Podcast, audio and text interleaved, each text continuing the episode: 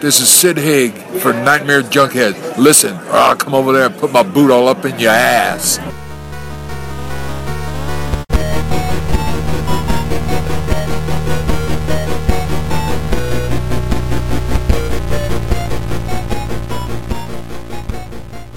We are horror nerds that weave in and out of your consciousness like a bad nostalgic dream you can't wake from. That's right, this is the Nerds of Your Nightmare podcast, where we combine the nerds of nostalgia and Nightmare Junkhead together to create a very special episode for you, the listening audience. My name is Greg D, and on today's episode, we're having a lot of premarital sex. We're rolling up and smoking some doobies as we delve into Camp Crystal Lake and look at the entirety of the Friday the 13th franchise. But before we go any further, let me introduce to you our co host. He is the Jason Voorhees to my Roy. He is the Minister of Sinister, the one and only Genius McGee. Genius. That place has got a blood curse on it. It's got a death curse. There's going to be an over and under the amount of times I say that. I won't lie. Crazy Ralph is my boy. And plus, if we can introduce, you know, a little sourdough. Sourdough, yeah. Some people madness. have a sick way of entertainment. As he stares us, you know. You're right, breaking the fourth wall, man.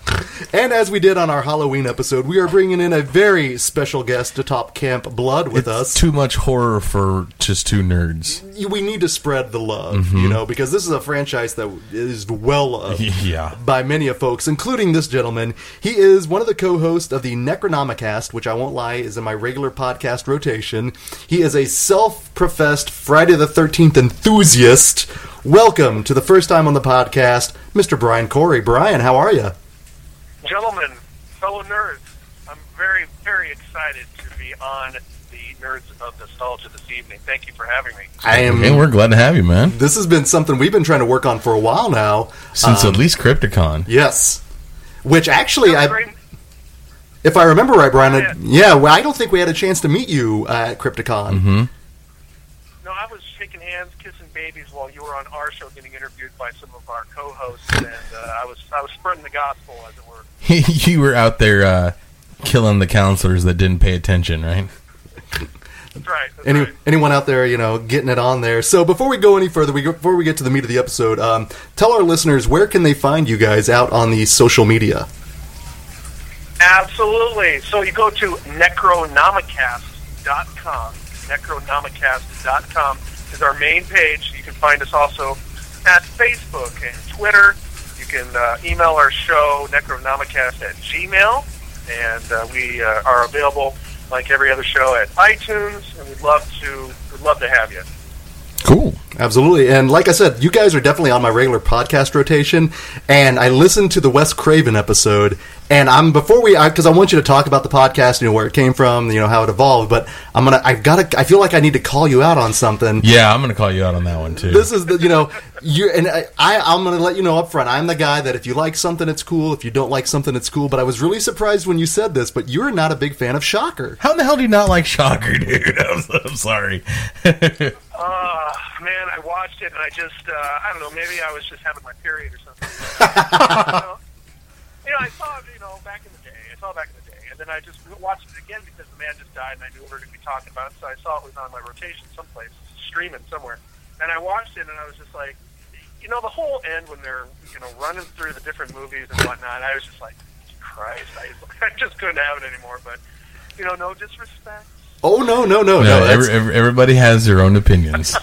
But it was. I almost thought it was brave to come out like that. You know, because I don't know. I guess what's the general consensus on Shocker within like the internet? You know, the horror community. I always I thought it was well under- received. uh, Well, for the most part, I think it's one of those underrated classic type things, almost like a Wes Craven's cult movie. Oh yeah, people people love it, and I respect what Wes is trying to do with it. It was a different idea uh, in some regards, and you know he was trying to make some money with Universal and whatnot. But for me personally, it just didn't resonate as much as other of his classics. That he's such a master of horror. Vampire in Brooklyn. What do you think? Yeah, and Eddie, a slept on Eddie Murphy uh, Jewel. Just as good as 48 Hours, right? Huh? right. It was right up there with Raw and Delirious. Just Although a- anything with Angela I'm glad you guys Bassett. listen to that, though. I'm- I'm glad you guys listen. Call me out. out. That's fine. Oh no, no, no! Like I said, you know, when I when I get something on my rotation, you know, I'm a pretty loyal listener. But that made me. I was like, well, that was really brave of him. If he comes Like, back on the show, he's going to call us out on something. He's like, "How in the fuck are you going to fall down at Wolf Cop or some shit like that?" He's going to call, yeah, "God damn it, genius! How do you not like Rob Zombie's Halloween or something like that?" Well, speaking of the podcast, right. Um, how did the Necronomicast come about? Well, the Necronomicast is the brainchild of uh, of our kind of fearless leader Wayne Brecky and his friend Tim Welch. And Tim, um, about five years ago, they came up with the idea to do a podcast on uh, horror movies and things like that, special effects and and science fiction things that they didn't feel was being represented the way that they they liked on podcast uh, shows five years ago.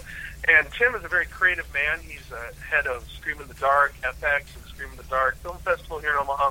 He had his um, hands in a lot of things, and so after a couple of years, he uh, he turned his attention to other things, and then Wayne recruited his wife Lori and um, our friend Scott Zip Zimmerman, who's been my friend for like 20 years, and uh, Doug Kaborik to be co-host. And I've known Doug for about four or five years, it seems like. And uh, after a couple of their shows, and I was listening, and but Doug was like, "Man, you gotta, you gotta come on and be a guest sometime." I'm like, "Yeah, that sounds like fun." And then I came in to be a guest, and what do you know? Like two years later, I'm, I've been elevated to co-host. I'm It's- happy to say. No, and you guys, one of the when I uh, when I met you guys up at the crypt at Crypticon, um, I was immediately number one happy to see another podcast there, and especially a podcast that was on the main floor. Um, but I went home and I listened to a couple of episodes, and the first thing that really struck me, and is one of the things that I really need as a you know a podcast listener, is good chemistry. Yeah. and you guys have such great chemistry. It just makes me when you get a, involved in a good discussion, I just feel like I want to like join in, even though I know it's you know logistically impossible. But that's just kind of like that that ebb and flow you guys have. It's really good. First time listener, long time listener, Yeah, first time caller. Yeah, right. Yeah, well, thanks a lot. You know, uh, Wayne has last count, excuse me, probably four podcasts that he actively does. all Oh my the time. goodness! He does uh, Worlds of Wayne, where he interviews um, a lot of musicians in town and also the ones that tour through Omaha. He's had a lot of national guests. He, uh, him, him and his wife have the uh, Big Words podcast, Five O'clock Lifestyle podcast, the Necronomicast, and then Wayne is also an avid uh, Dungeons and Dragons enthusiast. He has his uh, D&D podcast. I think that's what it's called, podcast. So he's, yeah, he's the pod father. The Omaha. Podfather. That's that's intimidating. Actually, that's a lot on his plate, man. I don't see how someone can balance all that. and he's a drummer in town with, with bands, and uh, yeah, he's uh, he's a renaissance man. He works at King Kong Burger, and uh, Running for city council here pretty soon. Good Yeah, lord! yeah, he's up for election for the city council, and, uh, police chief, and what else does he do? So, So, are you guys going to be attending uh, any cons here in the future? Yeah, you know that was our first uh, con at the, the Crypticon in Kansas City. We talked about it last year, but we, uh, you know, I was kind of I was kind of fresh on the show, and we didn't make the uh, we didn't pull the trigger. So we did it this year, and man, that was so eye opening. It was so much fun. We're definitely going to go back to that one next year, and we uh, we might expand because we just had such a great reaction uh, of, of not only people to us, but us to the experience uh, of, of the con. So it was it was a hell of a time, and Kansas City's always fun. Yeah, the Yeah. horror the horror community is just so close knit. Um, have you been to horror conventions before? No, that was my first one. nice. That was mine as well, actually. Um, I, you know, it's kind of on our show. It's kind of a running joke. I am totally, and completely an introvert, and getting me out of this basement is like pulling nails. and so, uh, Genius finally got me to, you know, come out of my shell, if you will, and attend it. And I was just blown away with just how much fun it was, the intimacy of it, um, and just the, the overall community. It was such an eye-opening experience. It was, yeah, it was just a, it was a, it's a good show, a good is. fun time. Yeah, just never. you- Yeah, and it, the, the, the, one, one thing that struck me uh, when I was walking around when we after we set up that day and we were you know just getting ready for everything, uh, the amount of talent that was in the room, and I'm not just talking actors and directors and things like that. I'm talking um, movie makers, guys that make their own independent films, the guys that you know do the paintings, the guys that do the sculpting, the guys that you know and girls that make uh, and create all these things in tribute to horror movies and you know just for the fun of fright. I, I was walking around like, man, there's a lot of talent assembled here. All I do is talk. it's a little intimidating when you start really mixing it up with people because you're like, damn, these people have legitimate, like, you know, empirical talent for the most part. But it also shows kind of the breadth of the horror community as well. Yeah, and everybody got along, man. I mean, Yeah. it's so funny, like going to the bar after Saturday night, and we're sitting around, and all of a sudden, uh, you know, um, Tony Todd comes down, sits down at the bar, and starts drinking with people. I mean, it's pretty fun.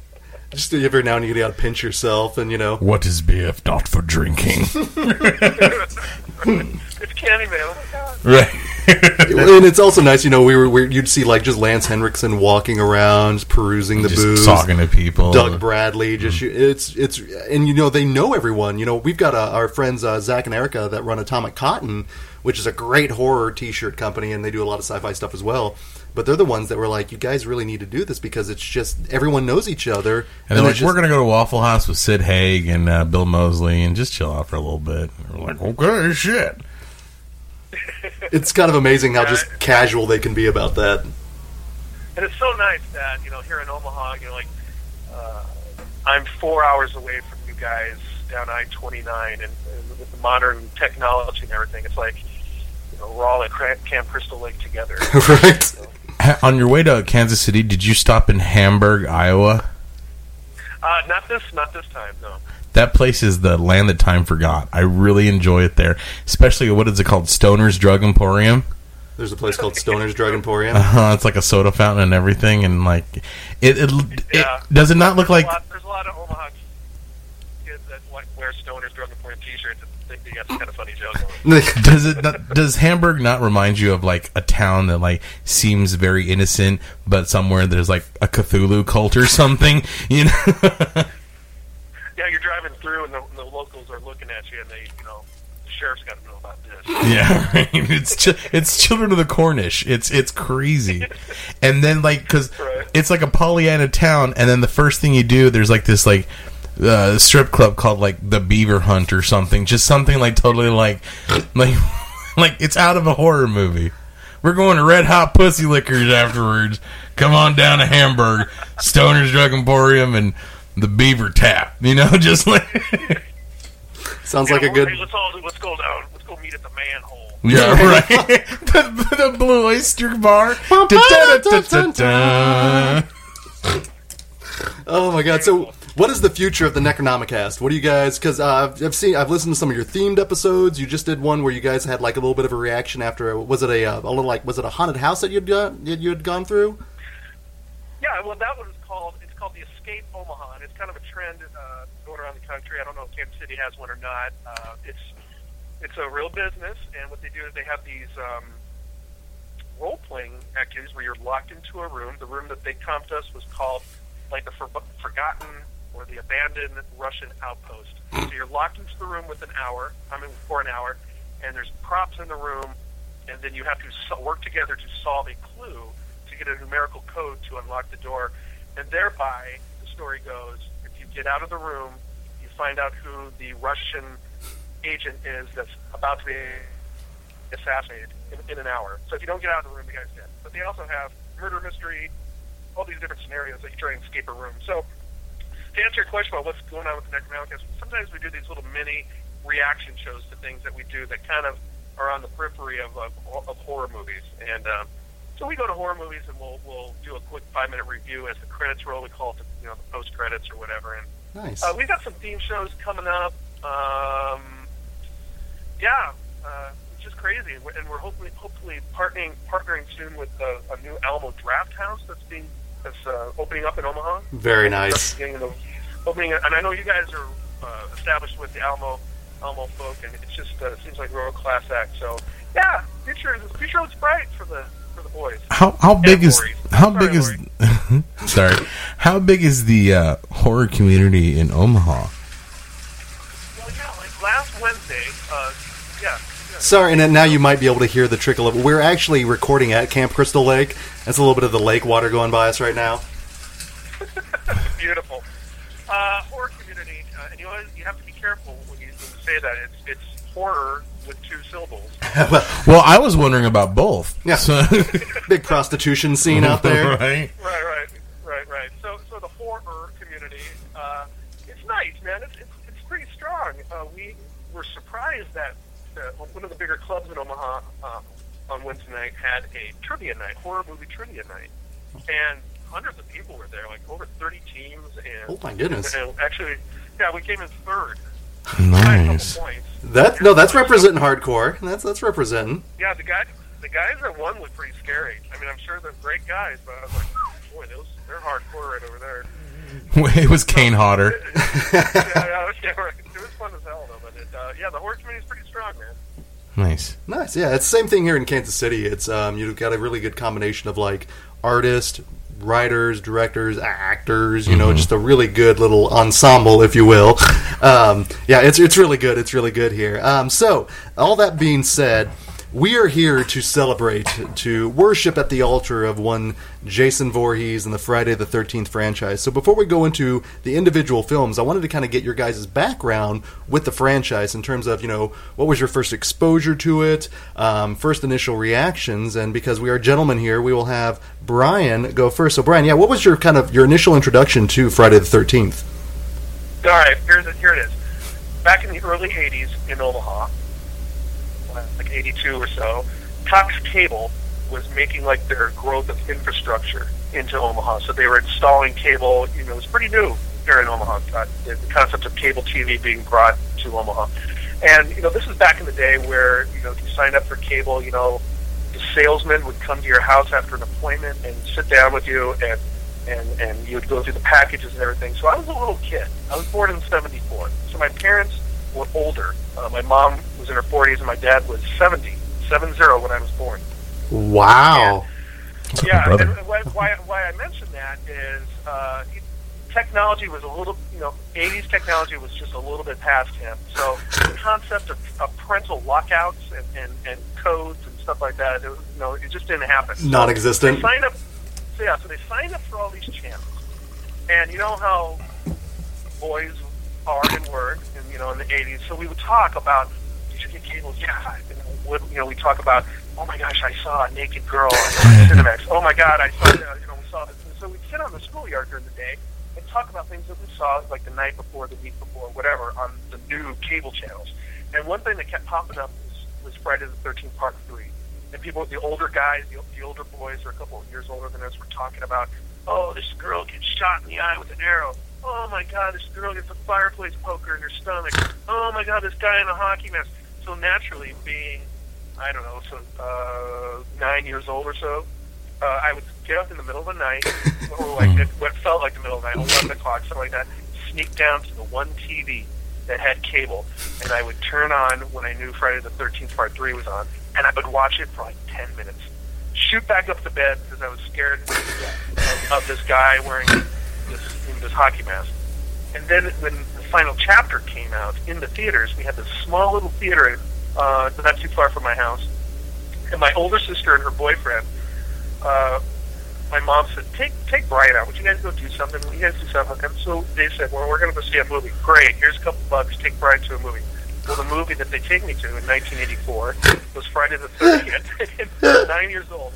Nice. old was Friday the 13th, the final chapter. So I saw that in the theater, and I lost my mud over that movie. I was so scared for weeks. So that's where the seed was planted. Uh, as I, you know, got through high school, you know, I always saw him in the theater. Me and my friend Paul, who's a uh, who's a big gourmet chef now in Omaha, we we buy a ticket for one movie. We'd go see a Friday the 13th movie that was playing at the same time. You know, so we'd buy the PG ticket, go see the R movie. We begged, borrowed, and stole our way to see these movies. I watched them in college.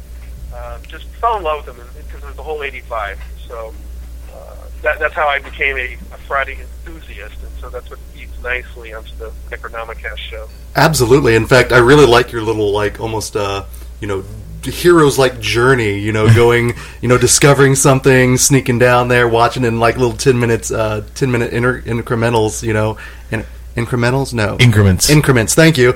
Um, it's, that's that's it's almost it's charming Yeah. in many ways. Oh yeah, absolutely. You know, because I watched like this hour and a half movie over the course of like the month of June, T- ten minutes at a time, you know, on HBO, and then later. You guys remember Commander USA's groovy movies? That's where I. That's my introduction into the Friday the Thirteenth. Well, I won't step on your dick, man, but I watched a couple of the other ones on on uh, on Commander USA. Yeah. So genius. That was Yeah, that was USA? my yeah. It was Captain USA, and he was showing. I think it was part two or three, and uh, it, of course it was the edited version. But I was still eating that shit up with a spoon. I was like, wow. How old do you think you were? I maybe about nine, eight, Okay. nine. Yeah, I was I was a youngster, but loving it, loving every minute of it. Just sitting there like, holy shit, he got impaled. Little evil genius, just just laughing and cracking up at Commander USA, and then then like the next movie would be like Return of the Killer Tomatoes, totally like a total like Total total, shift. shift. just a palate cleanser. It it was fantastic, and I just, just wanted to seek them out. And I think the first one I saw in the theater was six. Oh, it was nice. Yeah, yeah. Damn. So you so you got to see, and you know that's the other thing I'll ask eventually. You know, in terms of you know the ones we've seen in the theater. So because you, you kind of have to have seen at least one of them in the Mm-hmm. Yeah. theater to have that full experience. I think I've seen all I six, seven, eight, nine, ten. I think I've seen all of them in the theater except for the first like four or five. Nice, nice. Yeah. Well, I grew up. Uh, my dad was a firefighter, and in one of the fire stations, they actually had uh, Friday the Thirteenth Part One, Two, Three, and Four on VHS. And it would just, and then every now and again they'd watch the movies because you know firefighters like horror too, you know. Right. Uh, but I just remember every now and again we'd go up and visit my dad, and occasionally they would that movie would be on, and it's one of those almost kind of like you, Brian, where I couldn't watch for too long. I'd almost have to watch it behind a couch or a chair. but just seeing those VHS covers. And you know, Friday the Thirteenth, the cover to that to me is still one of the all-time great horror posters. It's just, Just the, so the silhouette of the woods and the campers in the in the body yeah. of it. Yeah, it's so good. But those just haunted me. Mm-hmm. And even the back covers, when you then see Jason in all of his glory with a hatchet or an axe or what have you, just scared the shit out of me. Yeah. But it was just one of those taboo like things that you just wanted to seek out. You knew you weren't supposed to, you know, watch it. But uh, I'm also a latchkey kid, so I had kind of carte blanche to watch whatever I wanted. I think the third one had probably one of the best covers where it was just like the window. Yeah, just like that. And I remember seeing the third one with 3D glasses on TV. Then they're like, okay, go to 7 Eleven, and if, when you buy a Slurpee, you get some 3D glasses because tonight on Channel 5 for Friday Fright Night, we're showing Friday the 13th 3 in 3D. So- And I think Jason is attacking us here. The dog is warning us that evil is here. uh, sorry, listeners. That's Death Curse! it's got a death kiss. Yeah. So uh, yeah, no, this is just. And here's the thing, Shecky! Lola. Um, I like. I we're we're talking. We're we're focusing on Halloween, Friday the Thirteenth, Nightmare on Elm Street, and the Texas Chainsaw Massacre in terms of the series and the franchise. I think it's kind of the perfect franchise because of the options that it offers in terms of the variety of films. And again, let me explain that to you. So, to me, it's got three or four things that make it work really well as a franchise. It's got all these standalone films, so films that you don't necessarily have to know the backstory or that have worry about the continuity. Uh, Friday the Thirteenth works as a standalone for me. Yeah. Friday the Thirteenth Part Five works as a standalone for me, Okay. and then Jason Goes to Hell works as a standalone for me. Right. And the reason I say that is because there are variations on the main killer. You know. Yeah. Yeah. Obviously, and we're going to Yeah. be talking spoilers ahoy with this episode, but, But you know, uh, honestly, if we're spoiling anything from Friday the Thirteenth, you don't deserve to be listening to this podcast in the first place. do your due diligence, get out there, you know, make sure you're checking that out. I was talking to somebody. How the hell are we going to spoil something like about a thirty-five-year-old movie? You know, what the fuck? People still complain. But you've got the standalone films, and then you have the Human Jason trilogy, where Jason is still a human being in parts two, three, and four.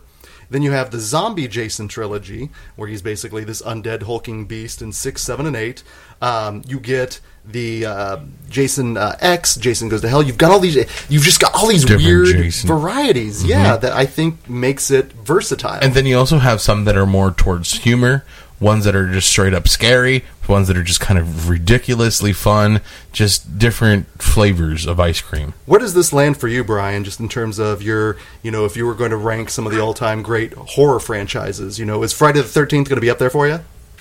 Oh, absolutely. Now, now uh, personally, for me, Brian from the Necronomicast, uh, Friday the Thirteenth, Friday the Thirteenth is my favorite now franchise. Now, I could say, well, Halloween uh, as, as a movie, just the original, is one. I, that's probably, oh man, it, it's it's top. Depending on my mood, it's probably number two or number three horror film of all time, right? I mean, Oh yeah, Yeah. oh yeah, no, no Easily, disagreement. easily. It's a classic. It's a classic of cinema.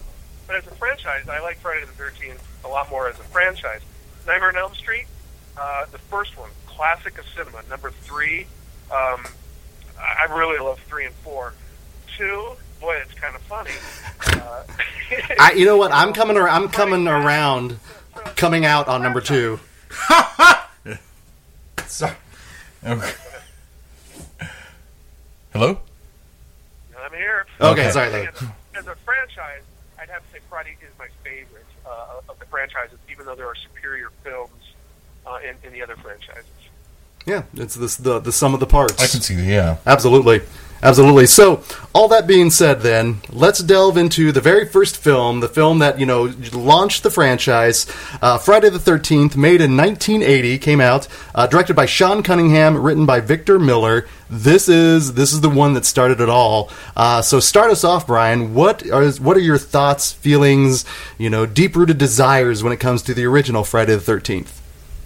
Well, as a flick, I love it. Uh, I just watched it again on Sunday to get a prepper, kind of get some uh, preparatory context- contextualization for your show. Preparatory H. Uh, so uh, it's such a great movie, and, and I love watching uh, the Crystal Lake Memories, which are the documentaries that were produced about these films. And Victor Miller is straight up says, "Yeah, man, we just wanted to make a lot of money like Halloween." So they kind of basically said a Halloween kind of premise of a, a kind of a slasher, a stalk and kill kind of a movie, and and, and um, it, it's funny to me also. It, it's a uh, who done it Yes, it is. Mhm. it's it, it sucks as a whodunit because because you don't you don't run into Mrs. Voorhees at all. No. until right before you, you find out she's the killer. So it's like, wait a minute, wait, wait, wait, wait, this doesn't make any sense. But as a movie, I love it. I think that the uh, Tom Savini kills Oh. are amazing. I love his classic his classic uh, gore and splatter that are throughout the flick. Uh, I have a, a joke with some of the guys um, that the scariest part of the movie is, in fact, the scene uh, on the dock where people are kneeling down, but Kevin Bacon is standing up, and you get that nice shot of his hog in his window. Kevin Bacon likes to show his dick in movies. Have you noticed that? He's not sure. Well, have you Right, seen it? Like, yeah, I Come mean, on. like even in Hollow Man, he's the Invisible Man, yet somehow you see his dick. You know how does how does that happen? his Asian man must, you know, like, uh, and of course we need to see Kevin's balls sort of back throughout the film. But, It's the bacon Oh, yeah. clause in all of his films. It's bacon. and I love, I love Harry Manfredini's scores Yes. throughout that. movie. hmm I think, I think uh, his scores as the movies progress past six, um, kind of get a little tedious, but it's it sounds great. I mean, I just love um, all his hits. You know, like when when there's the stings and everything like that. Mm-hmm. you, you know. So yeah, I, I Friday the Thirteenth. It's a, it's a classic, not a classic in terms of like you know, the original Halloween or you know, a, a classic of cinema, but as a as a splatter slasher, um, it's very satisfying to me. I'm glad you mentioned the uh, score by Henry Manfredini because uh, kind of like when we talk Carpenter, you know, his music, his scores, they're much, they're very much, they're a character in themselves, and I really think this establishes the music um, to the And classic. his own theme that ch- ch- Yes. That's so unmistakable. Much like uh, the the theme from Halloween, it's unmistakable. The, I mean, you hear that ch- ch- that you know, yeah, you you're know in for some shit. You're right. You know, that's you're not mistaking it for you know any other theme out there. like Herb Alpert and the Tijuana Brass isn't going to come out of nowhere. Right? No Spanish flea. It's fucking Jason. Yeah.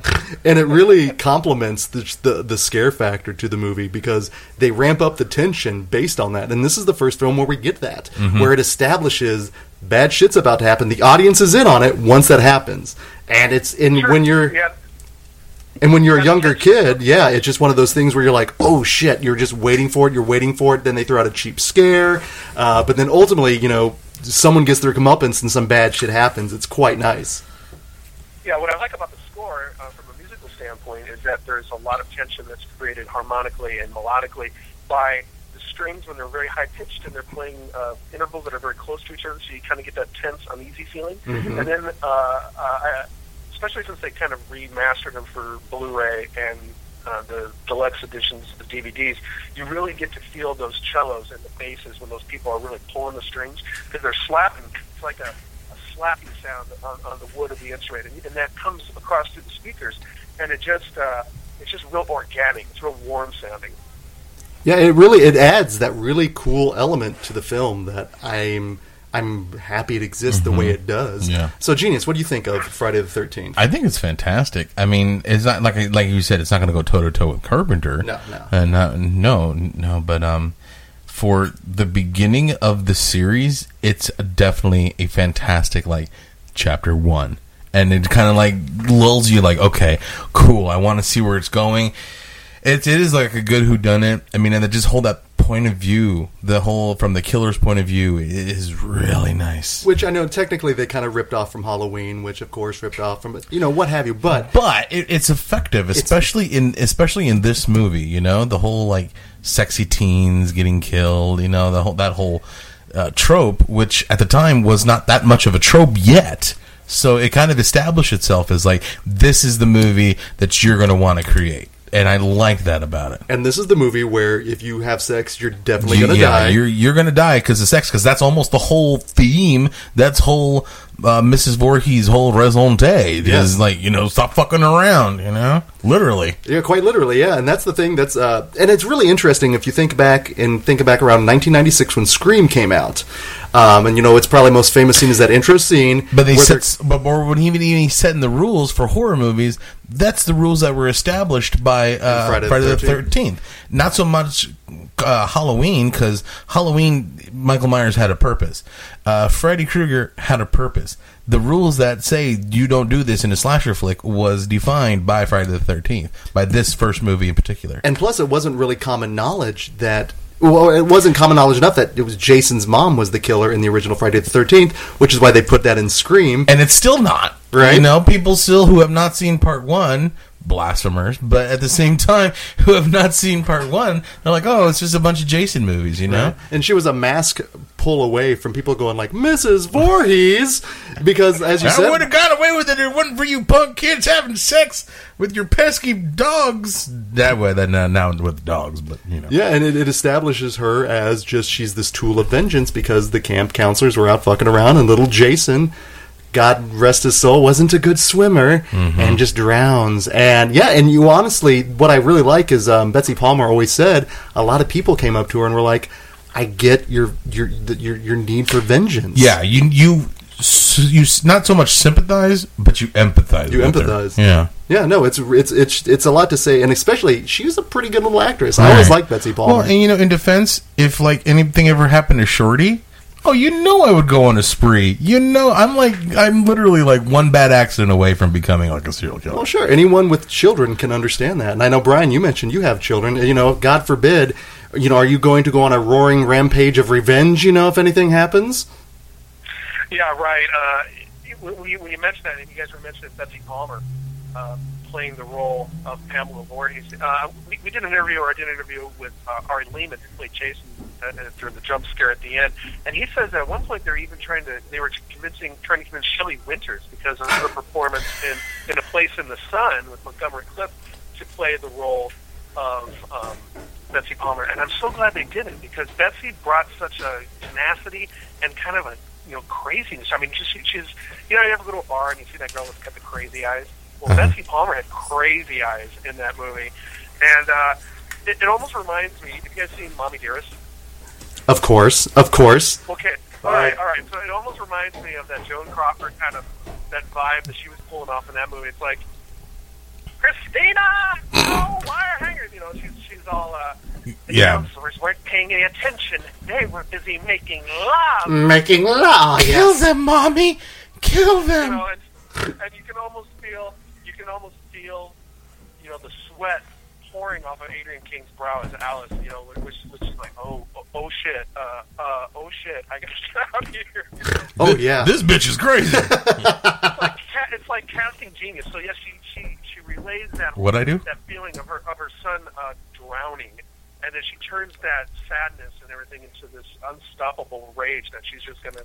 You know, burn down the camp, poison the water well, slay counselors. She Mm. don't give a fuck. Like Crazy Ralph said, man, it's got to death cuss!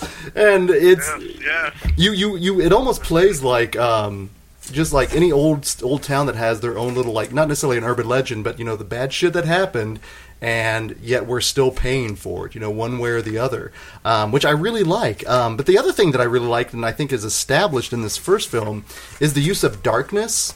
Not so much the use of darkness, but how everything is shot in darkness and how it really creates just that atmosphere, that sense of dread, and it's just thick. Mm-hmm. And you, and that's the the thing in this film is it's just a lot of it is shot at night, and it it's effective. And I've seen some films where it's the same thing, and it's not.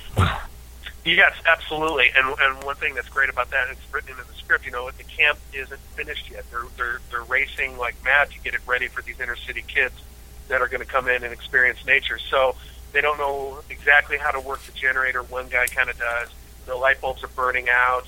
Uh, you know, uh, the scene where they go to the bathroom, they have to go and look underneath the sink to actually turn the water on. So it, it's, it's a real, um, you know, fish out of water. You know, The money pit. coming in to be counselors. You know, they're like, you know, this place is barely, barely put together. You know. And uh, we, we, we'd be uh, missing a lot if we didn't talk about uh, Kevin. You know, just Kevin Bacon's Kevin basically. Bacon, yeah. It wasn't his first film because that was back in Animal House, but this is kind of one of his. His first starring. Yeah. His first like speaking roles, I guess. and it's appropriate because uh, one of the things I kind of charged you guys on was when we uh, finished kind of talking with uh, each with each um, episode is what was your favorite kill from this one? And for me, with Kevin Bacon in this film, he's just going to be forever tied to getting a freaking arrow stuck Right. through his throat, which is still to this day one of those just gnarly, nasty yeah, it's deaths. sweet. Props to Savini on that one. Savini, like like you said, Brian, he kills it in this Mm-hmm. movie. Uh, you just from the throat slashings, just to the invent, just how inventive they were, and that's one of the things that, as a kid, kind of draws you to that. Uh, you're just like, how the hell did they do that? You know, we mentioned on the Halloween episode, you know, the really good FX guys, they're they're very they're magicians, but they're willing to show you. Show behind the curtain. Yeah. And it's, it's always been inspiring. Uh, were you more of a gorehound growing up, Brian? Oh yeah, absolutely. I used to go. You know, there, there's a couple shopping malls that were within bike riding distance of the house I grew up in, and I would go there. Uh, you know, and kind of cruise through the magazines, and uh, I, I wasn't allowed to have it in my house. But every month I'd go and I'd read Starlog. Well, Starlog I could take home. I could buy and take home. But Fangoria was not allowed in my house. But I did not miss an issue of looking through Fangoria, and I and I was learning who these people were. These these Tom Savinis, and, you know, were, were and and and the, you know how they did these kinds of things. They didn't give away all the trade secrets, but you know, with, uh, with every good effects man, you also have like a director of photography and a lighting guy. Like they need to work in Congress together to make sure that the that it, uh, the, the latex doesn't. You know, I made it in my shop, but you got to light it in a way that doesn't look fake. You know, you know, the blood looks good like this, but if you put too much light over here, then it looks too red, or you know what I mean. So it's they they uh, they must have worked together uh, to to make it look so convincing. The two kills, um, obviously, the yeah the arrow through the neck. You know, um, that's pretty amazing. And with Jack or Kevin Bacon's character Jack, it's the arrow through the neck after making sweet love, and then and then uh, you know he's like laying he's like laying back like yeah smoking a joint. you know, it's like there's like Just nice chilling. Not uh, knowing it's like, oh, I really shouldn't have done any of those two things here. Right, he's like a king though. He's like you know laying back and he's chill, and then he gets the arrow through the neck. And what's cool about that is that she was under the bed the whole time when he's banging her. You know what I mean? Right. And their friend is up in the bunk above him with his face or his throat slit. It's you know, it kind of goes into more, you know, what was wrong with Mrs. Voorhees? What kind of kink did she have, really? You know, Right, right, right. she is moister than an oyster, dude. and the fact that Ned's, Ned's up in the top bunk, flat, dead. Because Voorhees is hiding underneath the bed while, while you know, while um, and Bacon's pushing, and uh, Getting footloose. And then, and then Pamela getting her head cut off at the end. That's that's pretty awesome. Oh, it's wonderful, Great it's act. wonderful. So, genius, do you have a uh, different kill on that? I do. Um, and I'm not sure if even if it counts as a kill. The very end, Oh, when Jason jumps out of the lake and grabs Annie. Annie? What was her? That was her name? Alice. Alice, Alice, Alice, and grabs Alice. That scared the piss out of me Oh. because, and, and it's not technically a kill, but I mean it's a good like effective jump scare because you think it's over. It's got that beautiful music that It lulls you into a false sense of calm. and then ran, ran, ran, ran, ran, just like fucking Carrie, man, like the end of Carrie. But it was just that false sense of had the internet existed back then, you would have filmed people's reactions to seeing it for the Yeah, first time. yeah. you know, because thi- yeah, this one just it does scare it the shit. jogged me, and it still does. I know it's coming, and it's still like, oh shit, you know, because it's it's that false sense of security. And I think it also says, you know, a lot to the, the, the makeup job that Savini did on Ari Lehman as well. You want to talk about a guy that has milked his appearance Yeah. in that film? And don't get me wrong, I think it's awesome. If I had been Jason back in the day, I'd still be proud as that shit. But my man, he's got the band. First, Jason. First Jason. Has anyone seen that by any chance? Uh, seen him? No. Just on the internet. Just on the internet? Okay, haven't seen any of the live showings yet. Well, yeah, the Friday the 13th really kind of paved the way for the franchise. It gave it a great start. But where do you go from there? Because even Alice, at the very end, when she's like, What happened to the little boy? What little boy? Then he's still out there. Yeah. And they, I think they took kind of the, the logical next step is uh, with Friday the 13th Part 2 coming out just a year later, is they decide, hey, let's just focus on Jason, this little boy that we have, and they make him a man. Yeah. And Friday the 13th Part 2, uh, directed by Steve Miner, uh, written by Ron Kurz. This is, depending on my mood, day of the week, what have you, this is my favorite Friday the 13th. Really? Yeah. To me, this is the one that. D- It's scary. I think, yeah, I think this is probably one of the scarier ones of the franchise. This one is no frills. Yeah. Like this one is just mean, lean. Uh, there's some shots in here to this day that still give me the chills. Um, but uh, yeah, Brian, what do you think? What are your thoughts on Friday the Thirteenth Part Two? Number two, uh, I have to give a shout out to my co-host Doug. Number two is his. I think it's his favorite, so we always talk about it. I would give it a very strong, very strong entry. I would put it probably in my top three. I'd probably put it number three in terms of uh, favorite. But I agree with you. It's it's uh, it's lean. It's mean.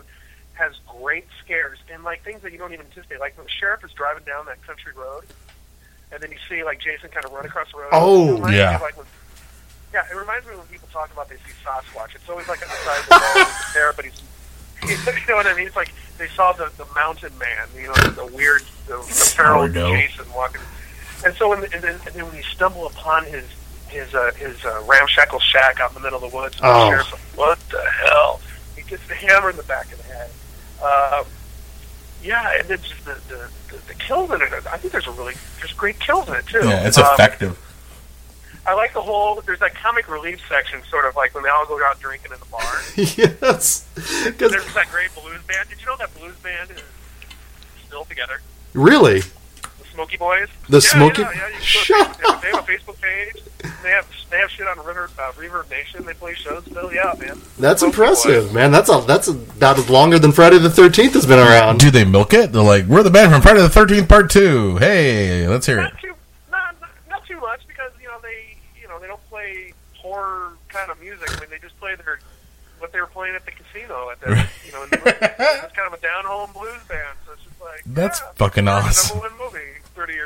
Hell's yeah. Well, and then Uh, with yeah, this, I, I love part two. Part two is great. It's, it's, it's great. Super strong. It is. It really is. And this is the one where, you know, Jason obviously is identified by the hockey mask, but this is the one where he's just in his little one eyed hood. And I think that's more menacing. That's way more menacing than the hockey mask to me. Just this hooded, the town that dreaded sundown Right. kind of figure, you know? it's very effective. Um, and this is another one. There's really good use of darkness in this one because this is a, just a very dark movie. But I think also this gives us one of the great final girls uh, in this series is uh, uh, uh, Ginny, played by uh, Amy Steele. I love her in this film because she's the one, and this is the first time you see it where there's use of psychology. Yeah.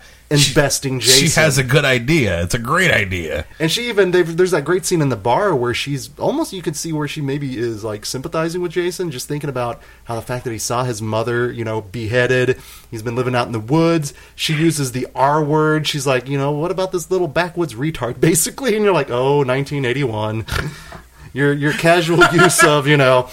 Just waiting for a, a a certain f bomb to be thrown out there, but not to get creepy. But this also one has uh, some pretty good nudity, and you know when you're a We're creeps of nostalgia as well. when you're a nine or ten year old boy watching this, that's one of the things that kind of sticks out because there's actually a full frontal scene in this movie. Yes. I mean, Which- yes, correct.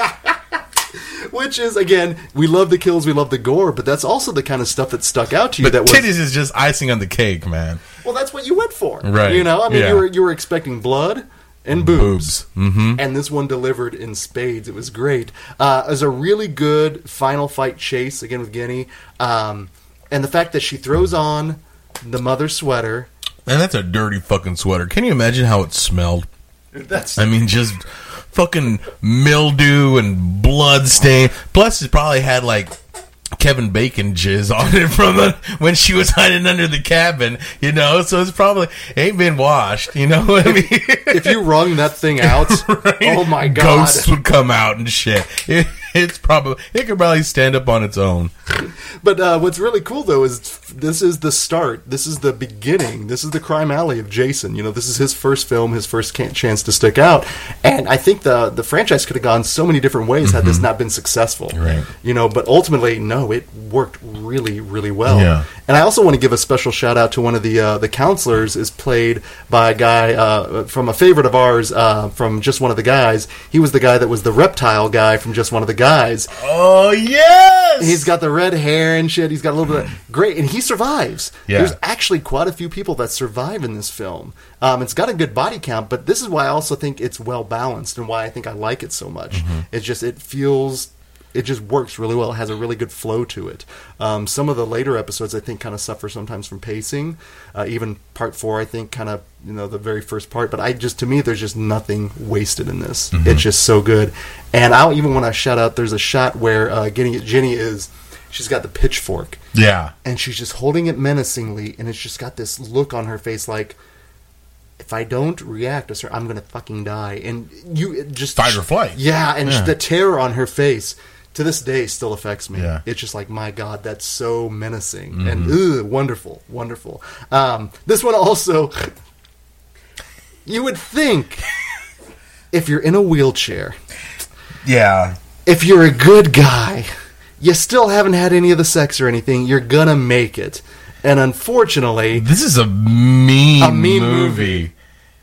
Because much like the Texas Chainsaw Massacre, apparently if you're in a wheelchair, you're not, you're not safe. immune to die. And you're not going to get away from their killer in your wheelchair. Let's just be honest. It's not a hover round or a rascal. You're not going to be able to like. I can get out away from serial killers thanks to my hover round. You know, they're just in the Grand Canyon doing donuts and shit. You're not going to get away if you're just in one of those little push wheelchairs. This is fucked up. This kill. It really is, and it's one of the ones that for me is one of the top kills in that area because it's just so nasty, and you're not expecting No, it. you think the wheelchair kid's going to survive because Well, and you think he's about to get laid too. Right. He really is. Yeah, he, he he's about to have the fucking best day of his life. He's about to see if shit works from the waist down. And no, Jason's got to be a cock blocker. it's so horrible. So, uh, in terms of kills in this one, what stands out for you guys? Uh, for me, it would, it would have to be it would have to be the uh, machete to the head to uh, Mark, the uh, wheelchair guy. Poor Mark. You know, like you just said. You know, like, like he's like, "Hey, you want to smoke some dope?" He's like, "No, I'm in training." Oh, okay. And then this lady is all over his jock the whole movie. Yes. She wants him so bad. She even goes and sprays perfume down her underwear. She wants him so bad. And he's about to get laid. He's looking around for her. And then, boom, not only does he get a machete to the face, the face, okay, he rolls backwards. Oh, it's Down the stairs. Down that- like The Exorcist. It was Right, that's insult to injury right there. That that kill is so sweet that the uh, like when you watch the later movies when they have like the exposition, Yes. you know, the, the five minutes of backstory. That's always like one of the kills that they Yeah. show to explain the the, the, the mythology of Jason. It's it's it's one of the iconic kills of the whole franchise. It's it's, it's mean. That's a cruel way to go. It really is, and you actually this one of those characters you're kind of like, oh, I'm kind of You rooting root for, yeah. and that's why I, I like this movie as well because you're actually kind of develop you you kind of care for these kids. You know, later entries you basically are Want rooting- them to die. They're fodder. right, but early on you kind of like you care for them, Mm-hmm. and that to me is a, a really good identifiable trait of a good horror movie where you're actually. Ter- you, you you feel for these kids. You're scared for these kids, um, and you just I don't see you really don't get that in the later films. So yeah, no, yeah, Mark's death for me is the standout. It's just so nasty and gnarly and wonderful though at the same time. yeah. Uh, now, um, was part now part two? Was this the one that Savini didn't work on because he was working on uh, the Burning, or is that part three? Well, he didn't do two or three. Okay, two So I or don't know three. What he was do- I don't I don't know what he was doing at the time. He came back for four. Okay, yeah, I think he was. I know he was doing the Burning uh, around 1981 with, With Jason Alexander. Yeah, yeah, oh, yeah. which is another uh, another episode there. But yeah, no, part two really works for me. It's, like I said, it's fun, Yeah. it's nasty. Do you think it would? Okay, in your guys' opinion, part two better than part one? Is it a whole Godfather thing? Yeah, Yeah, I'd go with that. Yeah, I'd go with In that too. terms of in terms of a as a craft, yeah, Mhm. I think I think it wraps up the tension a little bit better uh, and moves quick. Uh, yeah, yeah. I mean, it's uh, you know I, I don't know. Yeah, I'd say it's a better it's a better representation of the franchise. Yeah, It- that's just it. It I, really. I would- I would agree. this is the bones of the of the Friday the 13th that most people think of. Yeah, if you made me Sophie Choice, it, you know, it's part two without a doubt. but no, this is the one that really establishes it establishes Jason. It establishes Friday Yeah. the 13th as we know it. Um, and uh, you know, ultimately, you know, Jason is befallen. He's down for the count, or so we think. Because sure as shit, man, just like you know, a case of herpes that keeps coming back, man. 1982, Friday the 13th, Part Three. 3D uh, amidst the 3D craze, which uh, I was alive during the 3D ca- craze. I saw Jaws 3 3D in the theaters. Me too. Uh, I don't know. This one it's it's uh, directed by Steve Miner again, so he's coming back for the third one, and written by Martin Kitrosser. So we've got a different writer here. Uh, Brian, again, start us off. Friday the 13th, Part Three. This was your intro to it, so take us back. Yeah, I've got fond memories of watching this one, and I just watched this again like Monday, uh, Monday night or so, and uh, it's just it's it's a lot of, for me. It's a lot of fun. I, I really liked the characters all the way through. I thought it was, there was a lot of funny stuff throughout. You got your Cheech and Chong, you've got the uh, nagging housewife, you got you know the you know uh, Edna in the store, Uh huh. um, you know the, the the poor guy that's just trying to escape his wife, so he goes into the shitter and uh, drinks his Jack Daniels. Yeah. he can't even he can't even get out. Who hasn't done Uh, that? Right, right. No, it's it, you know it, has, it holds a special place in my heart. Now it's not as good uh, as two. It's not as good as four, but it's a hell of a lot of fun. Uh, I love the biker gang element to it. You know, um, uh, one thing that we should talk about real quick. Uh, you know, two, three, and four is kind of the uh, you know they all happen within a couple days of each other in the storyline. Right. So this is Saturday the 14th at this point, right? Well, yeah, sort of. I, I kind of wrote it out, but the other point I was going to say is that they they totally kind of retroconned the end of part two.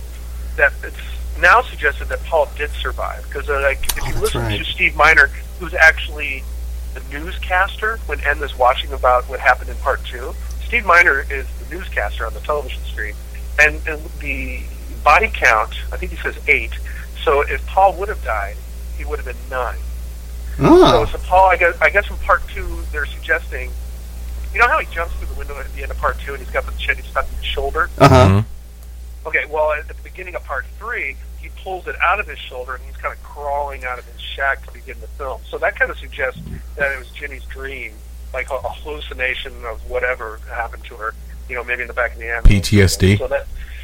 Right, right, right, right. Yeah. So, so uh, I just want to kind of establish that.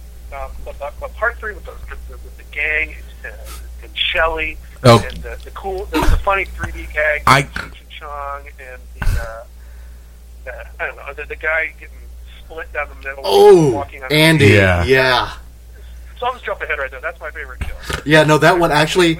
I'll, I'll join you. That was on my list. Yeah, Yeah. the chopping of the groin, man, is just oh, that's nasty. Mm, I I have to say I agree with you on most of this, but I hate hate hate Shelley. I hate him with a passion that burns brighter than the sun. I don't know what it was. I don't know what it is. I just wanted to be cool. Fuck you, dude. Okay? I'm a big guy and I like to play some jokes and make people laugh and stuff like that. But at the same time, know your fucking limits, know your fucking audience. You know what I'm saying? Shelly, Urgh. he was a, he, he had, that, that hot Mexican chick was like, kind of digging him until he fucked it up by doing something stupid. I'm gonna scare her. No, dude, no. You whined, you dined, you romance.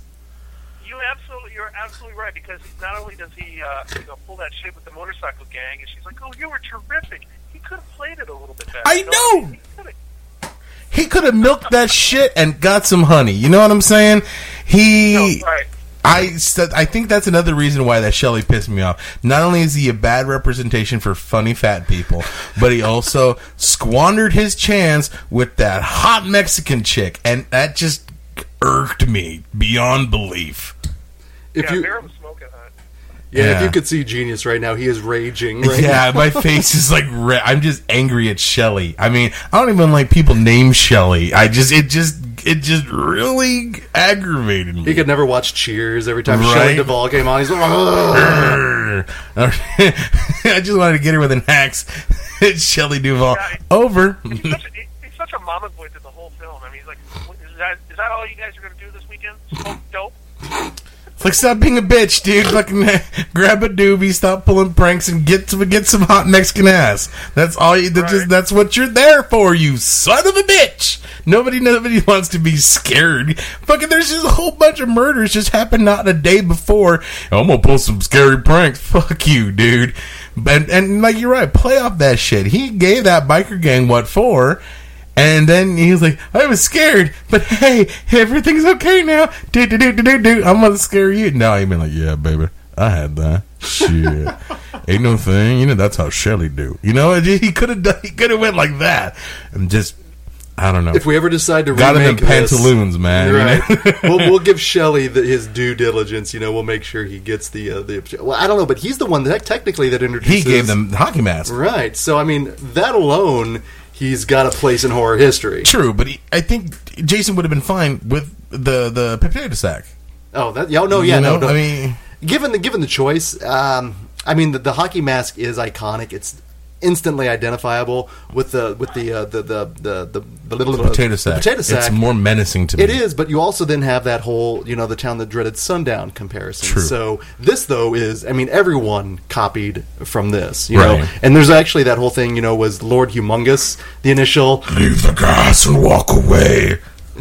If he was the initial, you know, inspiration for Jason, because that, that came out a year before. I offer you safe passage, except for Shelley. Uh, honestly, though, this is the one for me that is probably, and this is interesting because I, I hate to say this, Brian, but this is the one that I'm not as into. This is the one that I have, you know, you know, again, Sophie's Choice. This is the one that's getting it, unfortunately. So, and I don't know. It's probably for me because I didn't see it all that often, and this is probably the one that with the 3D gimmicks, uh, you know, which actually, admittedly, are kind of fun. You know, The, the, the, the, the store one is the fun. yeah. You know, there's some good stuff in there, but yeah, for me, this is the one that just didn't hit it all that much for me. So, um, what we're going to do is we're going to go ahead and take a real quick break, and when we come back, we're going to go right into uh, final uh, Friday the Thirteenth Part Four, the final chapter. We'll be back here with Brian from the Necronomicast.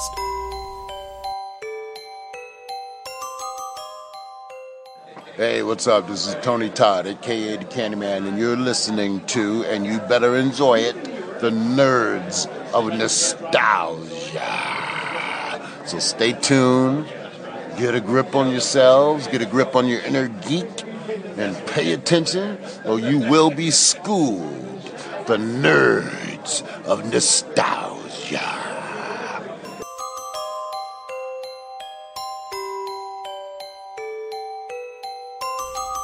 All right, gang, we are back, and we're still with Brian from the Necronomicast here. Y'all hear that? Y'all hear that? Anyone? Anyone? what? It, uh, if, if only life was like that, that'd be kind of fucked up, actually. Come to think of it. But um, part three, we end with uh, Jason being hung, and actually, I, part three, he gets an ass whooping. Yeah, he does. like he really gets just whomped upon, and it's kind of wonderful. Uh, and you, uh, you know, honestly, you kind of think he is dead, but of course, you can't keep a good man down. And in 1984, we get Friday the 13th, Part Four, the final chapter, mm-hmm. or so we think. Misnomer. This one is directed by Joseph Zito, who cut his teeth in some Cannon films, actually. Uh, some of the uh, missing in action films. So he's got an interesting background, and this one was written by Barney Cohen. Uh, but uh, part four is one that I know a lot of people are very fond of, I, I myself Yeah. included. Um, but yeah, what do you think there, Brian? Start us off with Friday the 13th, part four, the final chapter. Yeah, I'm glad you guys brought up the Joe Zito angle because I think he brings kind of a almost action feel. Yes. Uh, you know, like Cannon, like an invasion. You know, that action kind of feel that was real prevalent in movies with Cannon uh, in the '80s. I tell you what, uh, part four, the final chapter, It's the one that I explained earlier. That's the one that I saw for the first time in the theaters at about nine years old. Shaped the you know my movie going experience for the rest of my life. I absolutely adore uh, Part Four. It's got the return of the great Tom Savini with his with his effects, Mhm. which are which are kick ass. Yeah. Crispin Glover, who's funny as hell, with all this hoopla that's been going on with the uh, Back to the Future movies. I, I had to show my wife a couple minutes of, of final chapter. I'm like, this this is George McFly. Did you- that was pretty funny to see. Did you show her the dance? Yeah, yeah, yeah. The Dead Fuck Dance or whatever. Oh my god, it's Uh, wonderful. Yeah, I'm a big fan of uh, Final Chapter. I like the character development, and and I have this kind of funny theory about Jason waking up in the morgue, and I shared it with uh, Jason Parker, who is the main guy behind Friday the Thirteenth Franchise.com, the kind of unofficial, official Friday the Thirteenth website that's out there. And when I had a chat with him on our show, I we were kind of talking about did Jason really die at the end of part three, and he kind of leaned toward yes, and he was some kind of came back from the dead, I guess, in four. But the way I look at it is, you know, Jason's a pretty effed up individual in terms of in the looks department. Am I right? Oh yeah. Okay, so I kind of picture him having, you know, since his face is so deformed, I kind of think he's got some skull deformities. You know, like a really thick skull in, in places. And I Homer see him, Simpson uh, disease. yeah, right. So I see him like when Chris, you know, she swings this big heavy axe into his head. It hits the hockey mask, and then it sticks into his head. And I think, well, it was just enough maybe to give him a concussion. It just kind of, just kind of embed itself in his head a little bit. So then he kind of wakes up. Oh, what's going on? He wakes up in the morgue, and then um, you know takes it out on the uh, On- the, the orderly and then on the Fackler. that's in there. yeah, right. That's and that's the one. That's the one thing that uh, I wanted to talk about really quickly is this one. The cast of it is really strong, just in terms of some of the actors and familiar faces. If you grew up with genre cinema, Yeah. Um, Judie uh, Aronson, uh, the, oh, she's just. Sorry, not to get creepy here, but yeah, this was one of my favorite films because of her. But she was the brunette from Weird Science. Um, as Brian mentioned, we had Crispin Glover. Uh, we got Lawrence Monoson, uh, who was the last American Virgin, and then uh, yeah, Bruce uh, Mahler from the Police Academy series. So you had a really kind of cool, eclectic cl- uh, cast. We that can't really- forget Corey. Oh well, of course, then- Corey and- Feldman. And then you got, then you got, yeah, Corey Feldman too. But wasn't Ted White great as as Jason? My god, I thought he was fantastic. He's Scary, int- so scary. He's Yeah. intimidating in this one. He's a big burly dude, man. In fact, we had uh, the final chapter going on in the background here, and there's that uh, that great scene where uh, I'm trying to remember her name. She's the final girl in this one, um, but this is right, Trish. Yes, it's right before she dives out the window, and he just has this little bit of a movement that he does towards her that's frightening because he's moving quickly. Yeah. like this is this is a Jason that still would run for you, and that's one of the things that to me is still kind of frightening about him. Before he's zombified. Yeah, when he just becomes Frankenstein and has his own little, you know, snail's pace that he goes at. Uh, but they definitely had a bigger budget with this film, and you can definitely see it. Um, even just that establishing, like that crane shot at the very beginning when you still see the aftermath of Part Three.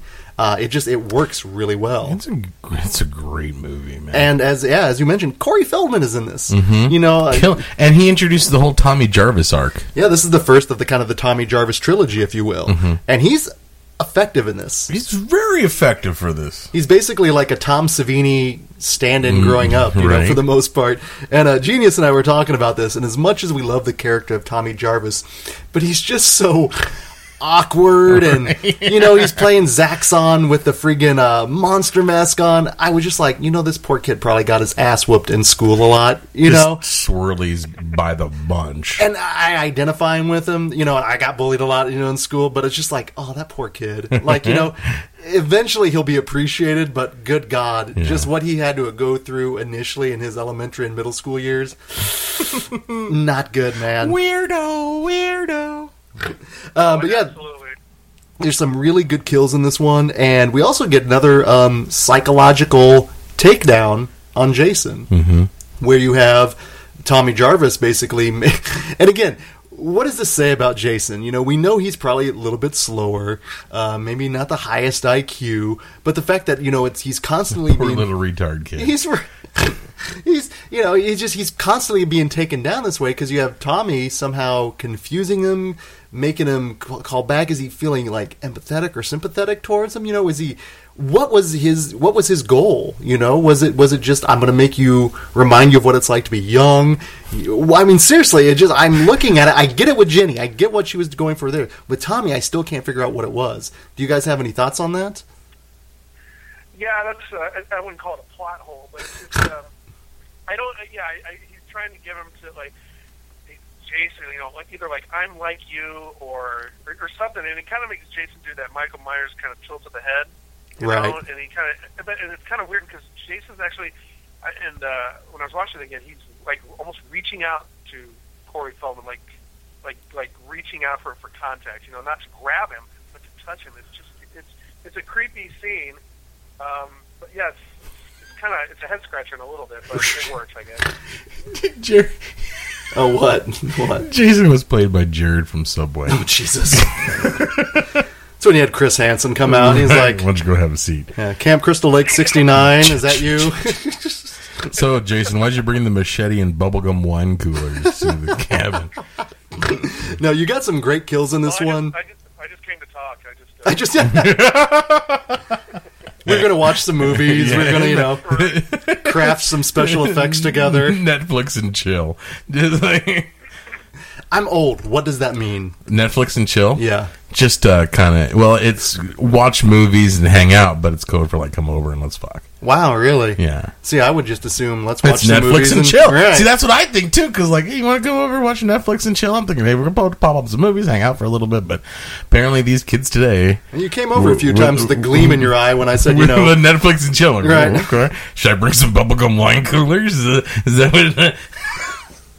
That God, that's awful. Uh, no, I really like the whole arc of Tommy Jarvis for the most part because he is he's kind of a he's he's kind He's of a dork. He's an audience surrogate yeah, in many ways. Yeah, you know? he's he's one of us. yeah, and honestly, and this is the reading biggest thing. Fangoria and shit. Oh, are you kidding? His work should have been in Fangoria. Yeah. like some of the stuff that he was coming up with, and that's what I've always heard people go. Well, it just took me out of it. I'm like, really? dude, he's us. Come on. Yeah, that took you out of it. That you don't think this kid can craft that kind of special effect. That's what took you out of the movie. Right.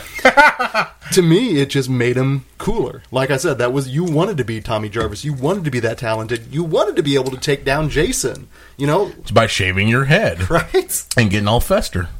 He did look a little festerish there, didn't he? Mm-hmm. yeah. And he actually, you, it's really weird because you get um, it shows all those newspaper clippings, which is what kind of inspires him because you get that last shot of the little Is Tommy the Right. new Jason? Right. Oh, and that's what I really like with this one is it really could have gone that direction Mm-hmm. um, because ultimately, yeah, Jason he Tommy Jarvis just hacks the shit out of him. I think fast forwarding, that's my favorite kill. Jason dying. Jason dying. Jason getting his kill. And that's that's my favorite. it's pretty one. brutal, and Mm-hmm. the way Corey and Corey Feldman, he's a he was a good child actor.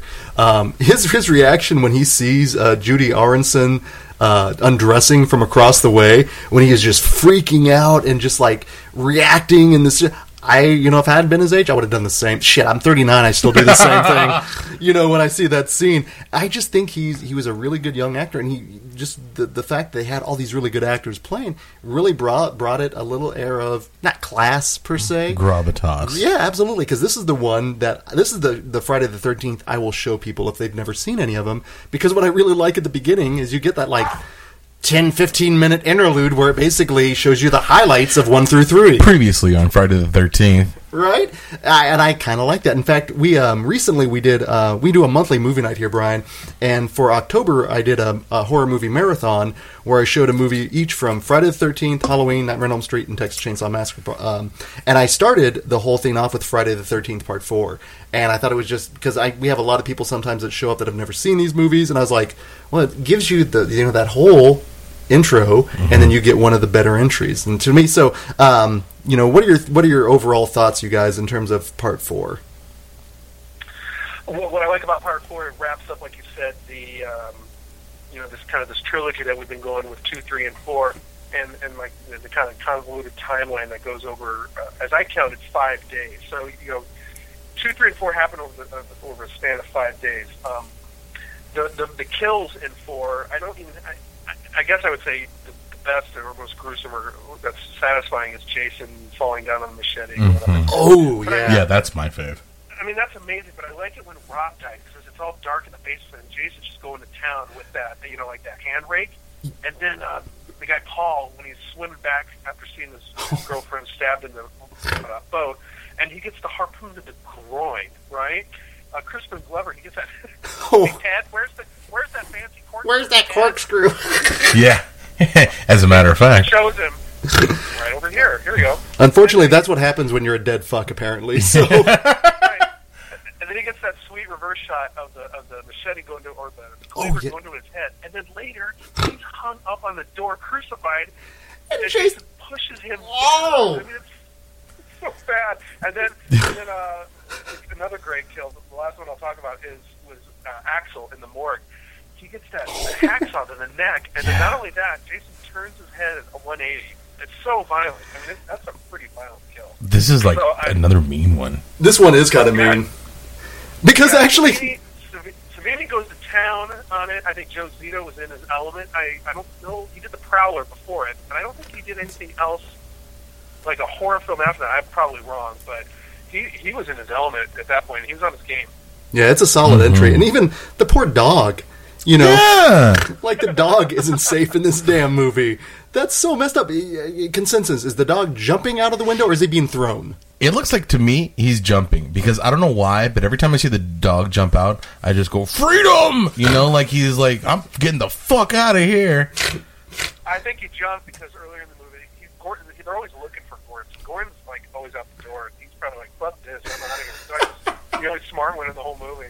It's like y'all, y'all, t- you know, just jump on my tail. We got this shit. Mm-hmm. Yeah, it's it's it's an un- unbelievable, and it does leave you with the question: Is you know, has evil passed on to Tommy Jarvis? You know, is he the next carrier of this? Oh, You know, it's all it- that all Fangoria that he's been reading Right. and all that evil makeup he's been doing. odds are the kid listens to Iron Maiden and Metallica, so you know you know they're going to blame it on all that. But yeah, it just it's very ambiguous at the end because he gives that great little shot at the at the camera, and you're like, mm-hmm. oh shit, does evil carry on? And does it? Well, let's find out because.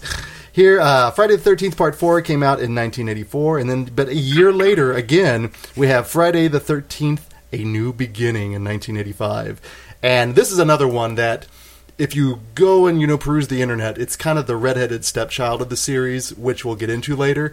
Uh, but directed by Danny Steinmann, written by Martin Kitrosser, David Cohen, and Danny Steinmann. This is an interesting one, and I'm gonna defend it a little, and I'm probably gonna be in the minority here. But um, start us off, Brian. What are your thoughts on Friday the Thirteenth: A New Beginning? No, I got your back on this one. You know, it's funny. I, I, I always thought I, I saw it a couple times. You know, like I read it on VHS, and I thought it was kind of ho hum.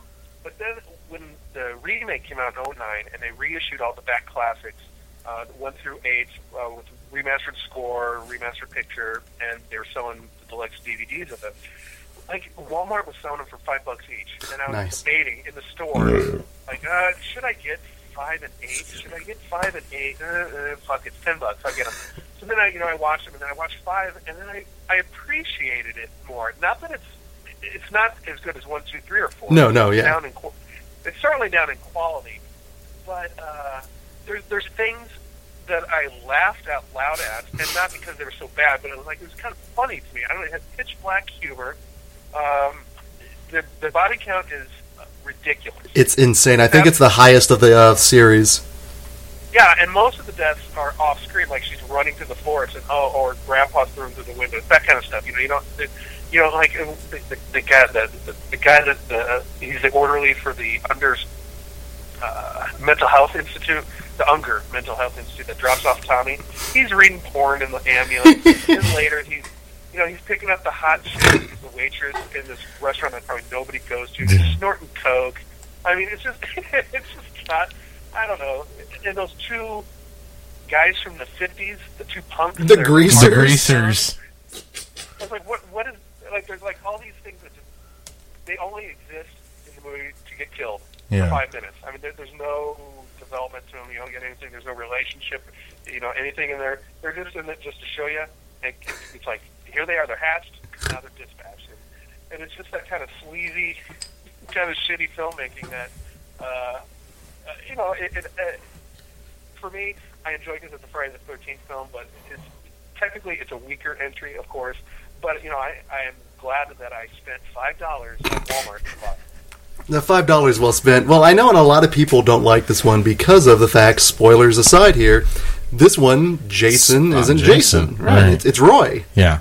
I'm I don't care much for this one. And it's not like it's a bad movie, but once again it's not as good as the other ones. And I remember it's been a while since I've seen this one because I remember I've seen it like once or twice and I just kind of dismissed it. I'm just like "Ah." Was it because of the fact that there was not? It wasn't Jason. Was that kind of the I slap think, to the face? I think that was one, you know, that was one reason, but it was just like it didn't it didn't seem very too satisfying to me. You know, I, I don't know why. It, it I mean it had all the earmarks of a good one, but I was just like It, I'm glad you mentioned it though, Brian, because this one does seem sleazy to me.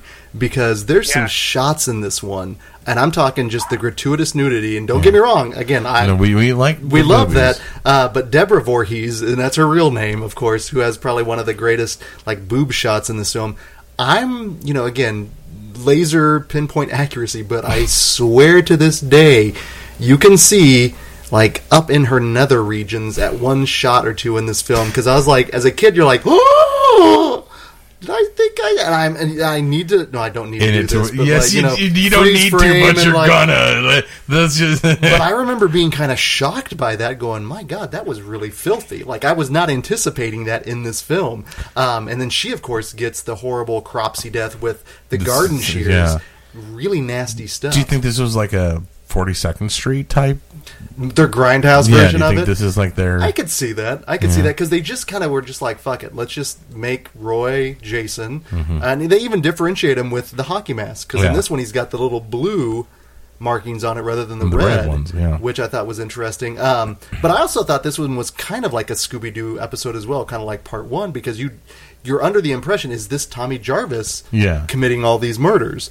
And they play it to the point where you're not sure where he's not necessarily sure what's going on because he's haunted by you know the specter of Jason, and as you know, is he carrying on it? Um, two thing, two casts uh, in here that I want to talk about. Uh, we got a little bit of a Return of the Living Dead here going on. Uh, we got Suicide, the guy that played Suicide, Yeah. because he's the one that goes off on the kid. Uh, that actually starts this whole thing because it was uh, Roy's son that got killed, and then also Miguel Nunez yeah. as Demon, which I love. I know, right? Joanna Man.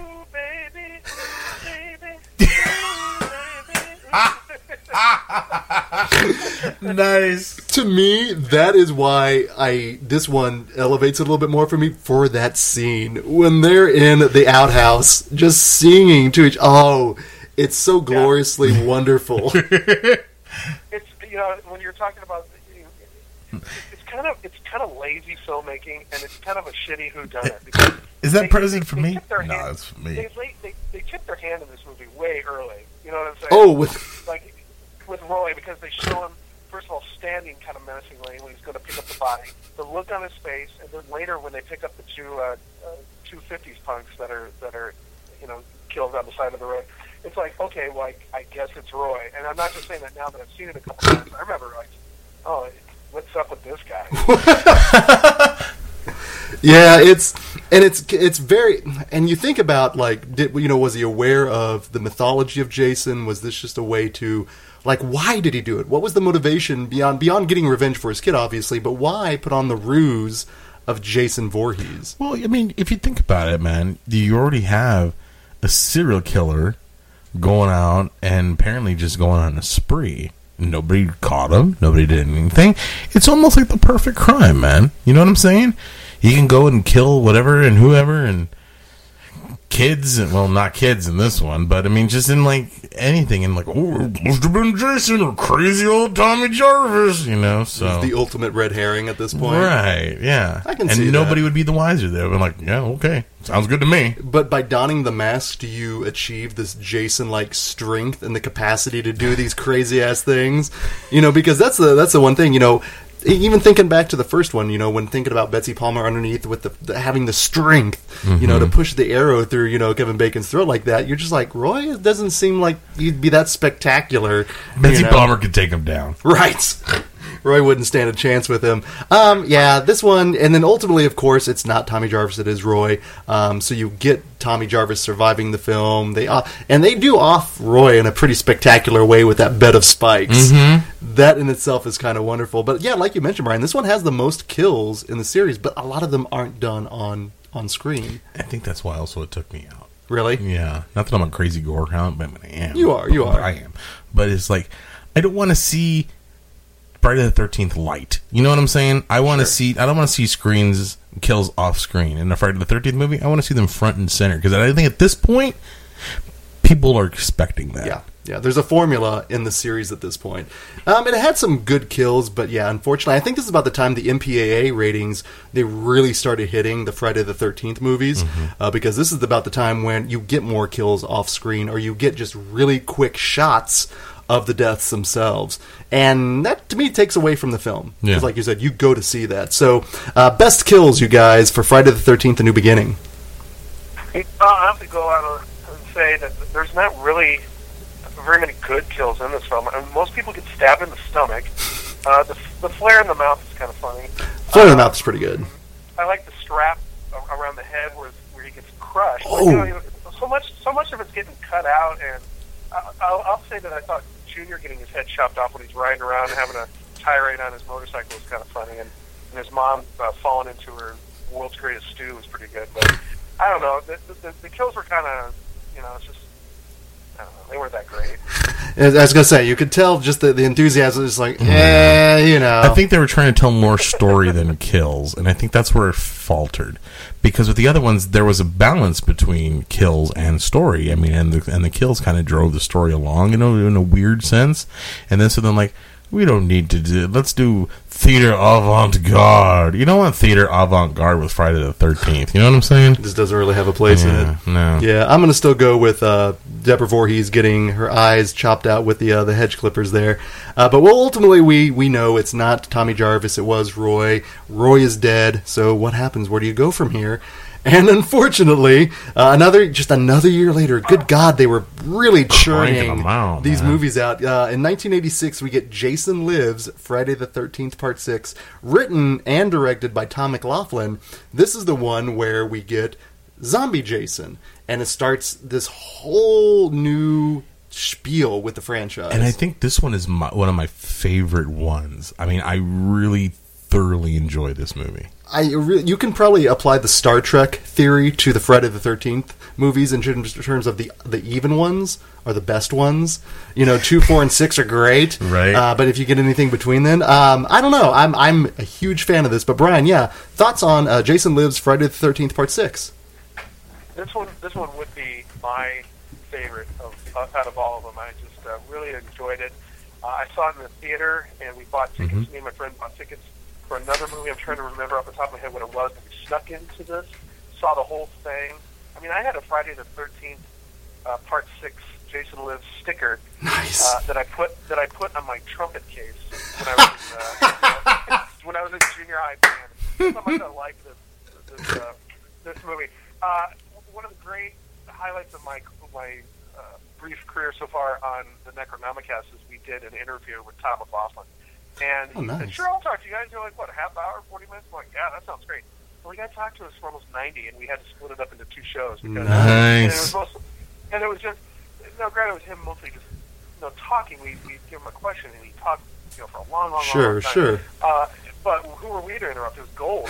But I, everything about this movie, I think it's one of the better Henry Manfredini scores. I think he stepped up and created some good themes for this one. I like the effects. I like the kills. I like the application of humor because it's, it's still scary. I like having little kids at the camp because that and it uh, puts Yeah. more tension in the film. The kids diving under the beds when Jason crashes the door, Yeah. or And this is- freak out when the sheriff comes. And, Yeah, this is the first time you actually have you're introduced to children at In the, the camp. camp, yeah. Yeah, you got a small car chase. You've got, uh, you know, just just everything about it. I, Alice Cooper. This is, you got Alice Cooper. Man behind the and, mask. You know, there's no, and you know, and there's no nudity in this. No. And and that sounds prudish, but this movie didn't need it. Yeah. I, I, I thought. I mean, it still had hot chicks, Mhm. but I I wasn't, you know, I wasn't like uh, bummed out that there. were You know, it, it sounds weird to say. No, no, no. Uh, it, I mean, it would have been enough- nice. There was enough. There was enough of a story, enough. Uh, you know, the, the, the plot was was driving throughout the whole thing. So I, I really, really liked part six, and it was so fun at Crypticon to meet uh, Thom Mathews, who played uh, Tommy Jarvis, and just to shake his hand and say, "Man, you know, shit, in 1986, I was 12, and you were my hero for a while, man." And we get another Return of the Living Dead cast member Uh-huh. coming back into the Friday the Thirteenth franchise. And who's what's the name of the um the final girl? Um, Oh, oh, The- uh, it's Megan. but the actress. Oh, Jennifer Cooke. Yeah, she's hot. hot. Oh, she's smoking hot. She and she's wearing those like really tight jeans. Shoves his head down in her crotch. Get down, and he's like, "Okay, shit." You know, she is uh, mwah, she is fine like wine, man. She's got that whole Kelly Bundy hair going on, dude. I was digging it, It's, eating it it's up. the hair. It's truly the hair. I'm glad you mentioned kind of the humor involved in this Because it was film. funny. It's just genuinely some funny, funny kills. there's yeah, not even in the kills, but, but there's also really weird elements of it. Um, and we've talked about it before on the podcast, where I think this qualifies as a horror comedy. Oh yeah, definitely. Um, but there's even but the thing that really stuck out to me the last time I watched it is um, when the, the little campers are all in their, their, their, their beds, they're all reading laying down. One of the kids is reading No Exit by Jean Paul Sartre. right. And you're like, what the hell? Mm-hmm. And but you realize, you know, that whole story about them being, you know, hell as people and all that kind of shit. And you're just like, why? That's it's it's absurd, but it's funny. Right. I'm just like that's that's that, like something you'd see in Airplane. You know, Mm-hmm. Yeah. it's just wonderful. Um, yeah, there's the American Express bit, uh, they get in the the happy face, the paintball, the paintball happy face. and I love that that Jason is almost like a Batman in this one because he's got his little utility, Utility belt. belt, yeah. it's it's kind of incredible. But yeah, let's you know, uh, Tommy Jarvis basically goes to dig him up because he wants to be sure Mm-hmm. that I'm gonna I'm gonna burn him up, just be rid of him, and he gets that rage and he just starts stabbing him with the pole, and in almost like Frankenstein. yes, Universal monsters Yeah. as kind of a uh, origin. Jason comes alive again, and of course, and looking gross and Yeah. greatly gross. Just the maggots and the worms and just wonderful. the makeup job on Jason in this one is phenomenal. It's really good. Um, yeah, no, this is the but um, the whole zombified Jason. I like that that they went this route in terms of how to re kind of reinvigorate the franchise because where else do they go from part 5 Mhm, They can't have another Roy. right? You know, and that's almost kind of like I hate to say it, but the Friday, the, um, the Halloween Part Three, when people freaked out because there was no Michael Myers, they were basically in the same thing here, the same vein. They're like, no, we're going to give you J- Jason is in the title. Mm-hmm. Jason, is Jason back. It's not it's not Roy lives. You know, it's Jason lives, which was smart to me, and this was, I think, a great direction to go for the franchise because I mm-hmm. think it really, like I said, it reinvigorated it. Hello. You bet. Okay, so. right with you guys. I'm just nodding my head, but and nodding your head doesn't work on a podcast. No, I know. I, we, do, we do the same things, Yeah. all that. Um, I like the fact, though, when we touched upon it, um, that the fact they did put kids in. Now, none of the kids died in the film, but there was that sense of danger. And what did that kid say? Well, this is going to be one great summer or something like that. Just that one like tough kid that's like, we, we, yeah, the test is like, so what were you going to be when you do it? yeah. I think that might be the best line in the movie. That is so funny. But it, they're uh, very much like the audience surrogate. You're, when you're a kid watching this, you're like, oh shit, I've been at camp before. And, There's a monster. I saw him out of the window.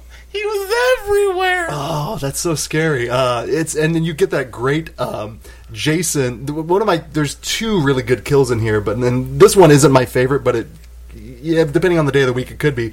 But uh, when he accosts that couple in the RV and he pushes her face, That's my favorite. oh, That's my favorite kill in that in that in that movie. and then ultimately he takes out the driver. The van flips and he gets out on top of it as Yeah, if he's just just like Superman yes, as if he just bested this beast. now this is Kane's first no, no, one. no, That's um uh, part seven is his first. Okay, appearance. that's right, that's right. Yeah, the guy that actually played this one was pretty good. Actually, yeah, he did a great job. I think he did. A, re- uh, Brian, you know his name off the top of your head? Yeah, it's C.J. Graham's his name, and he was a former, what was he, a Marine? So he was used to all this kind of training, and, and like this was like easy for him. he brought his own utility belt. Well, he got that. He got that from the uh, from the, one of the paintballer. Yeah. Yep. When he was, ch- yeah. From the nerdy one. No, not the nerdy one. It was the one that was all pissed at the woman shot. Like, Oh yeah, fucking broads going around shooting shit. they don't belong. They don't belong in a man's office. Yeah. It's a, it's Yeah, it's a, movie's, I, I always think that movie's a little ahead of its time. And in terms of like, there's great kills, like you said, like like the woman who's you know she, her face is pressed into the wall, Mhm. the triple beheading, Mhm. the uh, the, heart, the heart being pulled out of Rorschach. Rorschach. Yeah. Uh, The the the Yeah. impaling the, on the motorcycle oh yeah. with a couple, yeah, yeah. and then Yeah, yeah, yeah, yeah. The, the, and then there's one that's, that's, that's it's implied. It's where uh, the, the the chick Paula, she gets um, you know, he's in the cabin with her. and just blood splatters everywhere. Yeah, yeah, it splashes up on the window, and then she's kind of thrown out a little bit. And he grabs her and pulls her back in. Mm-hmm. And the next you know, the sheriff, the sheriff comes in. There's no sign of her anywhere, but the room is covered. Covered. I mean, it's in the pop, it's in the popcorn bowl. I mean, it's Mhm. everywhere, and so it just that just like hits your imagination. Like, like every I don't know how much blood is in the body. What do they say? Six, seven gallons, something like that. Something. Yeah, there's there's like twelve gallons Right. sprayed all over that room. It's amazing. They were watching some Sam Raimi films beforehand. They're like, that's not a bad idea. I think out of all of them, this has to be one of my favorite set of kills overall. You know, Yeah, because yeah. it's a lot. It's probably it- the strongest top to bottom, I think. yeah, it's a f- they're fun kills too. Just- and because you know where the red light goes, bang. There are some good. And that guy, yeah, that guy's got, he's such a sleazy, uh, you know, his name's Deputy Rick Cologne. I love that name.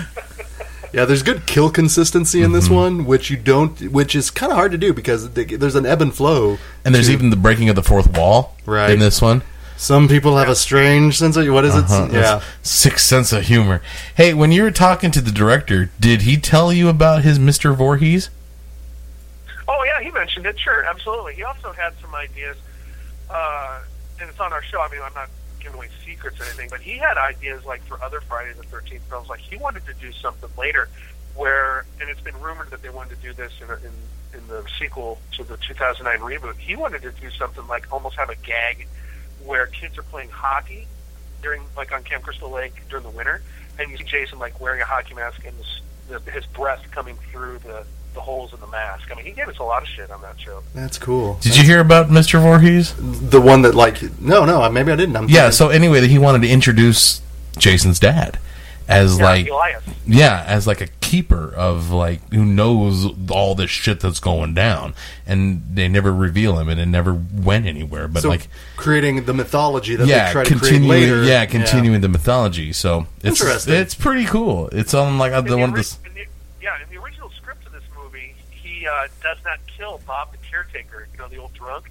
He doesn't kill him. Um, they had they put that in later, but in the original script, uh, Mr. Voorhees, Elias, he's kind of like the Man in Black in the later Halloween. Uh-huh. Mhm. movies. He comes back. He's very mysterious, and he you know he pays Martin like you know to take care of the graves. And the last scene of the movie was supposed to be Elias staring at rage, you know, with rage at the grave of his son or something like that. That would have been an interesting little twist on everything. Yeah, it would have been really cool to see him go in and see the continuation of it with Mr. Voorhees. I always thought that that would have been like a very cool next jumping point. That yeah, just that's what they need is because unfortunately you it's a great formula works wonderfully, It but now starts we're going off the rails right after this one. right because we're six films into a franchise now, and you know how do you keep reinventing yourself? How do you keep it fresh? And this is definitely a, a great starting point. Mm-hmm. And yeah, this is honest. This is this the start of the the zombie Jason quadrilogy, trilogy, Yeah. what have you. And this one, like I said, is probably my favorite one. And this one also has the uh, this is where the sheriff gets his back broken. He gets in some Oh, yoga God. positions. Yeah. Jeez, that's the worst, man. It's so bad. The sound effects alone. Whoever made the sound effects for that movie, it's just like. The ADR was great. That was Yeah. the Foley effects or whatever. Yeah, that was wonderful. And that to me, that's my top kill with this one. Is that just nasty backbreaker? Really? Man. Yeah, just it's just so visceral and nasty. I, just, I, I gotta go with the, the whole knife face through the through the thing. Yeah. Well, what, and, and uh, for me to tie up this movie, what I liked about it from top to bottom, up and down, beginning to end, it was just entertaining as hell. Mm-hmm. Yeah, probably because it had that good balance between the horror and the comedy. It was it was it walked that fine line through throughout, and it never overstepped each one. Right. It was never goofy, too goofy when it shouldn't be, and it wasn't too scary when it shouldn't be. It was just that perfect balance right through the middle consistently. Is this the one you show people like in, if you if you have to show them a Friday the Thirteenth film? Is this the one you show yeah, them? yeah, I think so because it introduces the zombie Jason that we're all used to now. Yeah. and it's it's uh, the people who aren't gorehounds have that levity. Yeah. The people who are gorehounds have that those fantastic kills. Just that whole her gurgling when he just puts her in the puddle. You know, That's and like when she goes, if anything, if, if horror movies have taught me anything, if you see a guy in a mask, you need to go the other way. And I mean, and she realizes that. And a, mi- a bit too late, unfortunately. Uh, but yeah, we get Tommy Jarvis taking down Jason, sinking him down to the bottom of Camp Crystal Lake. Mm-hmm. It's kind of wonderful, you know. But that's it's a great way to end it. But it also, in almost or, an organic way, sets up future sequels because obviously he's not going to be stuck down there forever. alive, yeah. Um, and which brings us then. Um, Two years later, we finally get a, a year break. Uh, 1988's Friday the 13th, Part 7, The New Blood. Directed by John Carl Buchler, uh, written by uh, Daryl Haney and Manuel Fidello, and John uh, Buch- and it's Buchler. Bugler. Buchler, I'm sorry, guys. Uh, he is a special effects guy. Mm-hmm. And that's probably the most frustrating aspect of this film because Yeah. I think this film had so much potential. in Well, terms of basically, the- Carrie versus Jason. Absolutely, and they just unfortunately this is the one the MPAA just cut to shit on. Um, but yeah, Brian, what are your thoughts on Friday the Thirteenth Part Seven: The New Blood? Yeah, another one of the films that me and my friend Paul bought a ticket to, and you know, a PG. You know, there's another one we snuck into. So that's how we did it in Omaha. Uh, seven. You know, I just I just finished the last half hour of it um, before I got on the line with you guys, and it, it's it's hard for me to separate its potential from what it is. Sure, Um, sure. I, I don't. I, I think the music's not very good, and that's because they they didn't use Harry's score so much as they they used it from other movies and recycle it. He didn't have. I mean, he was given credit, but he didn't have input. They they took music from that was recorded from other movies and mixed it in with Fred Mollin's um, kind of moderny '80s synthy, guitar-y, um, atmospheric sounds, and I don't think that came off too good. Doesn't mix well. Uh, it, it's pretty much a rip-off of Final Chapter in terms of plot. I mean, they even used scenes from Final Chapter, uh, auxiliary scenes, like when Jason, like when the two people are in the tent and the, the guy goes out to take a shit or whatever he does, and you see the, the outside of the tent. Well, earlier it was a square tent, now it's round. And Oh. So they used. Yeah, I mean, I never picked up on that.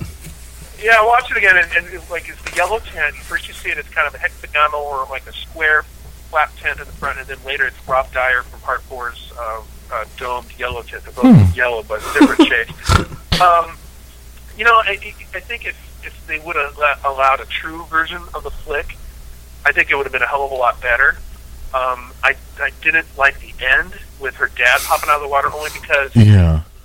you know, I saw in, in the Crystal Lake Memories book, there are pictures of earlier makeup shots and trial runs of what her dad was going to look like, from being ghostly to almost being zombie to being kind of rotting a little bit because he's been in the water so long. And and what you got at the end was him kind of, you know, looking like he had a dirty face, like a little bit of pond scum on his face. But I'll tell you what, you know, I started with a negative, but I'm going to give it a positive. The makeup effects on Jason Voorhees Oh, himself yeah. are, are breathtaking. I think they're they're amazing. When he comes out of the water at the very beginning of, the, uh, of his of his getting out of the lake, Just looking you gnarly. Back, you see his backbones. Yeah. That is is awesome. His face reveal, I think, is awesome. Yeah. Uh, they tried to incorporate the the, the, the wound from 3 Mhm. up on his face. You can see the machete mark from four. His chewed up face from part six with the boat propeller. I think I think uh, the look of Jason is pretty kick ass. And I have to say, before I turn it over to you guys, that Terry Kiser, who played Doctor Doctor Crews, the, the bad psychiatrist, he is a native of Omaha, Nebraska. No shit. Ah. Yeah, he acted. Uh, he got to see, uh, had, uh, got his acting chops at our Omaha Community Playhouse back in the day. That's really Omaha represent, man. I think this. Fuck yeah, River City, man. There's trouble in River City. And it's not trouble with a T that rhymes with P, and that stands for pool. Um, sorry. Um, I think this one though has one of my favorite kills in the whole franchise. Would you be referring to The sleeping bag one. I loved that. Though I remember saying watching this and being like that was like well, the one one of the one saving graces of this movie was just that "La, la, la," crack! And then I was like wow that was fucking brutal. That was pretty brutal. You know I was just like damn that is cold blooded cold blooded? Yeah, it truly is. Well, and also this is the Kane Hodder's first appearance as Jason. This is his first trip in the, as Jason, and he he's great He's He- wonderful in this. he's he's Jason And imagine, and you know, he, he he has this like hulking presence to him. Yeah. He he's just all of his little movements really sell Jason as a character now, but it also makes him a little bit more frightening Mm-hmm. Yeah. because it gives him just that little bit of And Kane's a scary dude in real life, man. He's the nicest man, but he is big He's- and he's a mean presence. and scary. And if you ask him to choke like if he want, yeah, I'm gonna choke you on the picture. Yeah, yeah, sure. You know, you think he's gonna? No, he grabs your fucking Adam's apple and squeezes. You were literally like grasping for breath. Like take the fucking picture. You know, it's it's crazy. That's. So Yeah. have you you have you had a chance to meet him through some of the conventions? Yeah, I have. And like I'm saying, when I'm speaking, like when he So, chokes yeah. you, I'm speaking from firsthand experience. He dug his claws into my meat. It was, it was crazy. They say he was also very much method. Yeah. You know, in his approach to Jason, and so he Not would talking just, to the cast, just like giving them dirty looks. But you could see that. But he's the nicest dude. Of course, Yeah. Mm-hmm. of course. Well, they're always the gentle giants, you know. Yeah, this is one of those films that I remember seeing, and I loved the fact that that he had a worthy adversary of a Tom, a la Tommy Jarvis with the Carrie stand-in, Mm-hmm. and I just remember because these are the films that. As growing up, they always scared me. You know, like a lot of us. You know, when you're eight or nine years old, this kind of shit is scary. And then when you watch it as a teen, you can appreciate it and go, "Oh, it's pretty cool," and I can appreciate the scares. But I just love the fact. I just thought it was a cool element to bring in that he's got this just you know this telekinetic badass that's going to whoop his ass at the end. But it kind of left me flat. Did it? After after everything, you know, you're seeing all our crazy superpowers and shit, and I was like, you could have fucked them up a little bit more. You know? Well, budgetary reasons, and I'm sure you know the uh, special effects. have you ever met Kane? Oh, me? Yeah. No, the other guy I'm talking to, idiot. no, yeah, uh, Kate, I did meet him. Uh, it was at a he did a uh, personal appearance at an Omaha haunted house a number of years ago. My wife and I got his autograph. Uh, he's outside uh, the paid admission area, and you can he'd sign like your ticket stub or if you brought something in. So Nice. Well, he uh, recently at one of the conventions I saw donned the suit from Part Seven again, like the first time ever, and was uh, at a convention doing. It. Yeah, it was awesome because our friends uh, Zach and Erica got a great picture with him, and it, it's still the, the costume still looks great, which is, I think a testament to the guys that put it together. You mentioned uh, So when are he, you talking? Are you talking screen used? yeah, yes. Oh! Yeah, it's it's incredible, and they said he just got right back into character again. You know, just like you know, putting on just a just a well worn fit glove, mm-hmm. which I love. Yeah. but the, just the fact you could see his back when she finally snaps the hockey mask, and you get that reveal, like, you said. Like a monster. You're like, oh shit. Yeah. That was always frightening and, to and me. All the, and all the pus that comes out the back. Yeah. Oh yeah, that's Yeah, he was a juicy Jason. He was a juicy Jason, man. Yeah, again, um, yeah, this is a fun one, but again, the MPAA really cut it to shit. Yeah. You know, you you took away the good gore, and you know, uh, Buchler has talked about it that he's like, I wasn't necessarily disappointed with the film, but it's not my original vision. Yeah. You know, and I, I don't think we're ever going to get to see that because if you. Given you know the, all the, re- the releases that have been put out, you'd think we'd get a director's cut Of if it existed. yeah. yeah, but since we haven't, it's kind of disheartening because I think you said it best, Brian. It's this had the potential to be really good, but ultimately the final product it Mm-hmm. was pretty much flawed. But it That's- does, Yeah, that's what I think. yeah, but it does give us that sleeping bag death, which the MPAA cut it pretty back. rad. They they originally shot it where he's He like slamming like five, six, seven times. Just bam, bam, bam, bam, bam. Yeah. but they cut it back to that one. But the way they shot it, the way the the sound editing, Yes, Uh, to it- me that's almost more effective. Uh-huh. So that's a nice happy accident. I'm glad it exists. But like you said, ultimately, um, uh, Tina brings back her father. He drags him back down, Yeah, and we get that's the where I lost it. He could have. He could have. She could have easily like ripped him to shreds. I you would I would have loved to have seen that. I would have loved to have seen with a bigger budget what they could have done with Mm-hmm. that because I do think they were limited. And at this point, they were just doing some Steve Miner house esque, you know, right. garden Making the tools, snakes look yeah. like metal cables look like tss, yeah.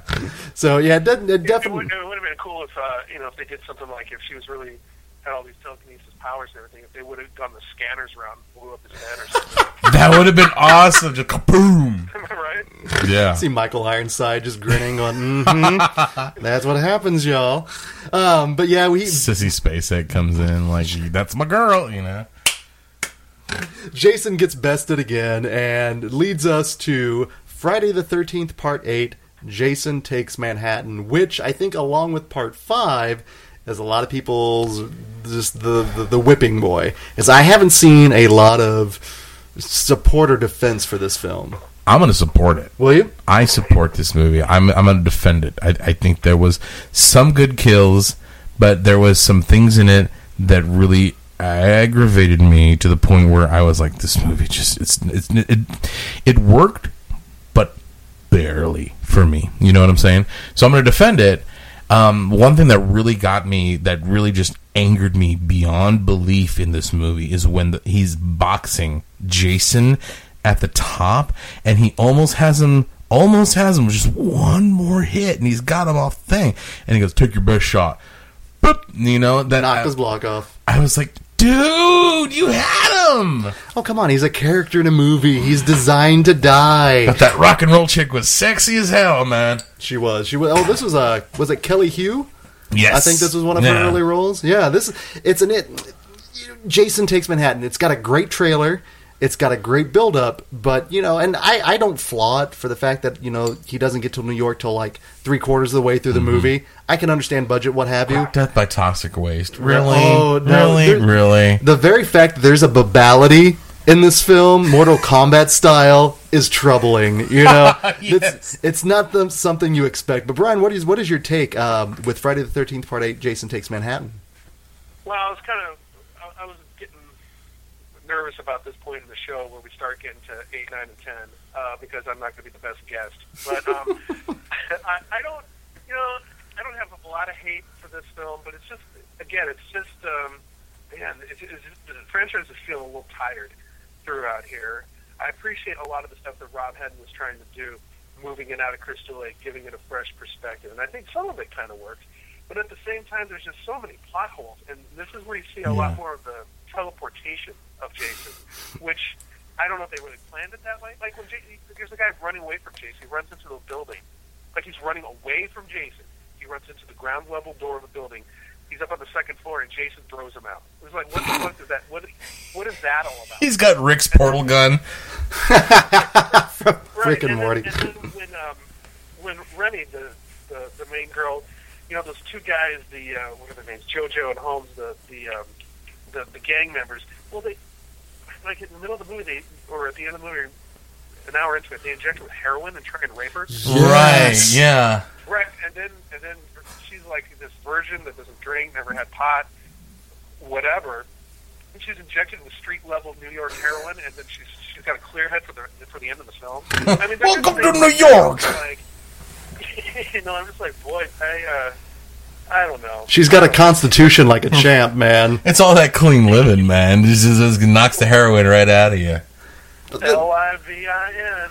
All right, all right, all right. Well, this film kind of Well, I, I like. I think it was kind of it had some some lazy aspects in terms of there. She's having these flashbacks and like Oh, uh, yeah. child Jason has hair. He doesn't have hair. He's got that kind of cheap makeup when he's Yeah. appearing in the mirror, and you know, which he, when he's pulling her down in the lake, which is having the flashback. He doesn't have the hair, and the makeup's a little better. You know, I mean, it's just there's so many holes in it. I was just like, I wish they would have just had consistency throughout the movie. That might have that might have saved it. Uh, and the doctor was a cartoon character, basically. He could, he Yeah. might as well like twirled a mustache and like, nah, if you'll drown if you don't sign the deed over to me, my darling. Right, you think he's going to tie her up to the uh, train track? track. Mm-hmm. Yeah, there was. I, I do like the scene. I do like the scene where that uh, the, the blonde girl got like the slim good body uh, uh, anatomy painted on her. yes, Slim Goodbody, a good call, good Nice call. call. Yeah, but you know, I mean, it's just, uh, and then the ending kind of blows. But uh, I don't know. It's Yeah. Friday the Thirteenth film, so it's got to be good, right? Oh, yeah, sure. the ending of this is just so weirdly absurd. It's belonged in a different movie, Mm-hmm. Right. But this did reinforce my fear of street toughs. You know, if you go into a downtown area, you will get injected with heroin. and possibly raped. Yes, so again, this is why I never went near a downtown area, but also the fact that the sewers were such a weird. Well, I guess when this came out, there was still all the the New York was dirty still. Yes, but I did like the scene where he like where those street toughs try to confront Jason, and he just takes like the mask off. right, and they're like, "Oh, okay, cool. No, you're you're good. You're good." But I would like Not to. only s- that, he like he kicks their ghetto blasters. Yeah, he just he just fucking punts it, and that's it. He doesn't threaten them. He just punts their fucking radio. yeah. That's kind of funny. I, won't lie. I would have liked to see more interaction between Jason and New York itself, especially dirty New York. Maybe he like tries to hail a cab, or you know, walks goes to a sex show. you Right, know. knocks over a hot dog cart, you know, maybe runs into a couple of chuds, you know, just kills a hooker or two. You know, I kind of wanted to see if Jason takes Manhattan. I wanted to see Jason take Manhattan. Unfortunately, they Well, let me let, let me give you guys this real quick. I thought it would have been cool, and I've thought about this. Uh, we, we did a, um, a, a bit on our show where Doug on our show, we he hasn't seen a lot of old or not old, but classic horror films, like for example, American Werewolf in London. And mm-hmm. so we have this bit where he watches a show, and then we discuss his reactions to seeing a movie we've all seen a million times. We talk about his first time he's losing his virginity with the movie, so to speak. And, and what, what, I, what, I, what I'm getting to is that at the end of American Werewolf in London, when when David turns into the werewolf and, he, and all hell breaks loose. Yes. in Piccadilly Circus. I mean, all hell. You know, John Landis he crashes more par- cop cars in this movie uh, than in uh, Blues Brothers. Brothers, Brothers. yeah. You know, you know, and, and there's there's mass pandemonium, people getting run over by cars. I thought it would be great if there was a fucking massacre of something. Exactly. out Times Square. You know, like Jake swinging the machete, cars are flying. Cops are getting their head chopped off, just like You know, you, pandemonium. You know, they, they, yeah, cops are pulling out their billy sticks and just beating on people. You know, I'm just mass pandemonium. But they're mm-hmm. you know, it's just kind of he just chased them. Which I Yeah. thought was, oh well, you know, whatever. See, that's what that's exactly my point. I mean, he's got this whole like town, the city that never sleeps, that he can just start picking people off and just mad chaos. And he chases after fucking Snidely Whiplash and like the girl, you know. don't introduce. Right, like, they're trying to make car crashes and, and fire trucks. You know, I sound like the guy from Bachelor Party. You know, fire trucks. all the things that make life worth living. Right, right, right, right. No, I think this was an opportunity squandered. Yeah, yeah, yeah. Okay, so yeah, it's oh yeah, no, no crickets there. Yeah, this I mean honestly, and that's what's weird with these last, you know, the last four entries in the. I don't have the nostalgia for them. I don't have the love for them, and I think a lot of it is just the fact that they were coming out when I was kind of venturing off into other realms. Still loved me some horror movies, but they were just not good entries. They were really they pale in comparison Yeah. to the previous ones, And it wasn't enough. no, no. We needed a little more Yeah, a little mo. little more, but we just didn't get it. So, uh, yeah, unfortunately, Jason somehow gets transformed by toxic waste into a little baby Jason in the sewers of New York. It is bizarre. It is absurd. It's it's again, it's a babality. You know, I was expecting a friendship ending there as well. Well, there was to finish him on the head on the With- rooftop with the of decapitation. decapitation. Yeah. and then there was a babality. Yeah, so maybe I need to like you know. Now, has anyone played that uh, Mortal Kombat game where Jason is a playable character? yeah. No, have not. Okay, I wonder if maybe they incorporate babalities with that and they make it a callback Baby to part Jason. eight. Yeah, uh, if not, it's a lost opportunity. Um, so we we lose Jason there. He's uh, you know taken in by toxic waste. 1993 comes around. Uh, and we get Jason Goes to Hell, the final Friday. They put it out there. We've had the final chapter before. Now we're getting the final Friday. And this is another one that is also just beaten about by the online community, Friday the 13th fans in general. And much like with part 5, the main thing is there's just really no Jason. Ge- Genius has got this like, ah. Are you going to defend? Are you, do you like this one? I like this one. I Lay it liked it. me. I liked it it, a lot. I really enjoyed this movie for the simple fact, like, where else do you go and I liked what they did with the mythology. I I, I know it was kind of corny and kind of crappy, and like there's a lot of people like, oh, that's bullshit. Just he's a worm from person to person and blah blah blah. But I kind of liked it. I saw it in the movie theater, and I when I walked out of the theater, people were saying that this movie was bullshit. But I was like, you know what? It was pretty good. There was some good kills. There was some there was some suspenseful moments there. Um, there was like a good like whole almost kind of turned into a Halloween type like got it killed by the family type thing. But overall, I did enjoy it. I didn't care much for the main guy. I thought he was kind of too wimpy to take on Jason the way he did. You know what I'm saying? But I I did like the bounty hunter. I liked the bounty hunter a lot. And that whole scene with the cop and the dudes shaving him, that creeped me the fuck out. I don't know why. It just it just bothered me. And I think that's why I liked it. And then my the the thing that made me lose my shit above everything was at the very end when the club comes up and takes him. I was like, "Fuck yes!" And but I remember enjoying this movie. I remember like this was it was fun for what it was, and the whole um oh what's that actor's name? Leslie. It's the dude, the short dude, who played the short order cook with his big wife. Leslie Jordan. Le- Leslie Jordan. Leslie Jordan. Oh, don't worry, baby. We're just going to sell these burgers, and then they just you. You don't know how to make the burgers. You got to take the eye holes out because that's the Jason is. And when he just slams Oh. that chick's mouth, just I was like, that's fucking awesome. I like the kills. I like the story. I like the characters. Um, I liked this movie. No, and you uh, okay? You are in, in the internet uh, uh, world. You're technically in the minority because this is the one. But I have seen defenders of it, and I'm glad to kind of see you as one of those. That's kind of you know fighting the good fight, you know, for the underrepresented. Uh, Brian, what's your thoughts on Jason Goes to Hell? Well, I just watched this again uh, last night with Doug from Necronomicast. He had never seen it before. So Nice. He, uh, he, he watched it for the first time, so it was fun to get his reaction out of it too. I saw this movie for the first time in the theaters. Funny story. It was the first movie that I saw legally. you know, uh, in, in the theaters. Uh, part uh, part eight, we were just talking about. I did. We we just went out and bought a ticket. We were not seventeen, and they and they sold us one. So I mean, that technically, I, I bought a ticket for that one, but I wasn't allowed. Anyway, uh, I digress. We uh, we had a big party. My mom was out of town. We had a big party at my house.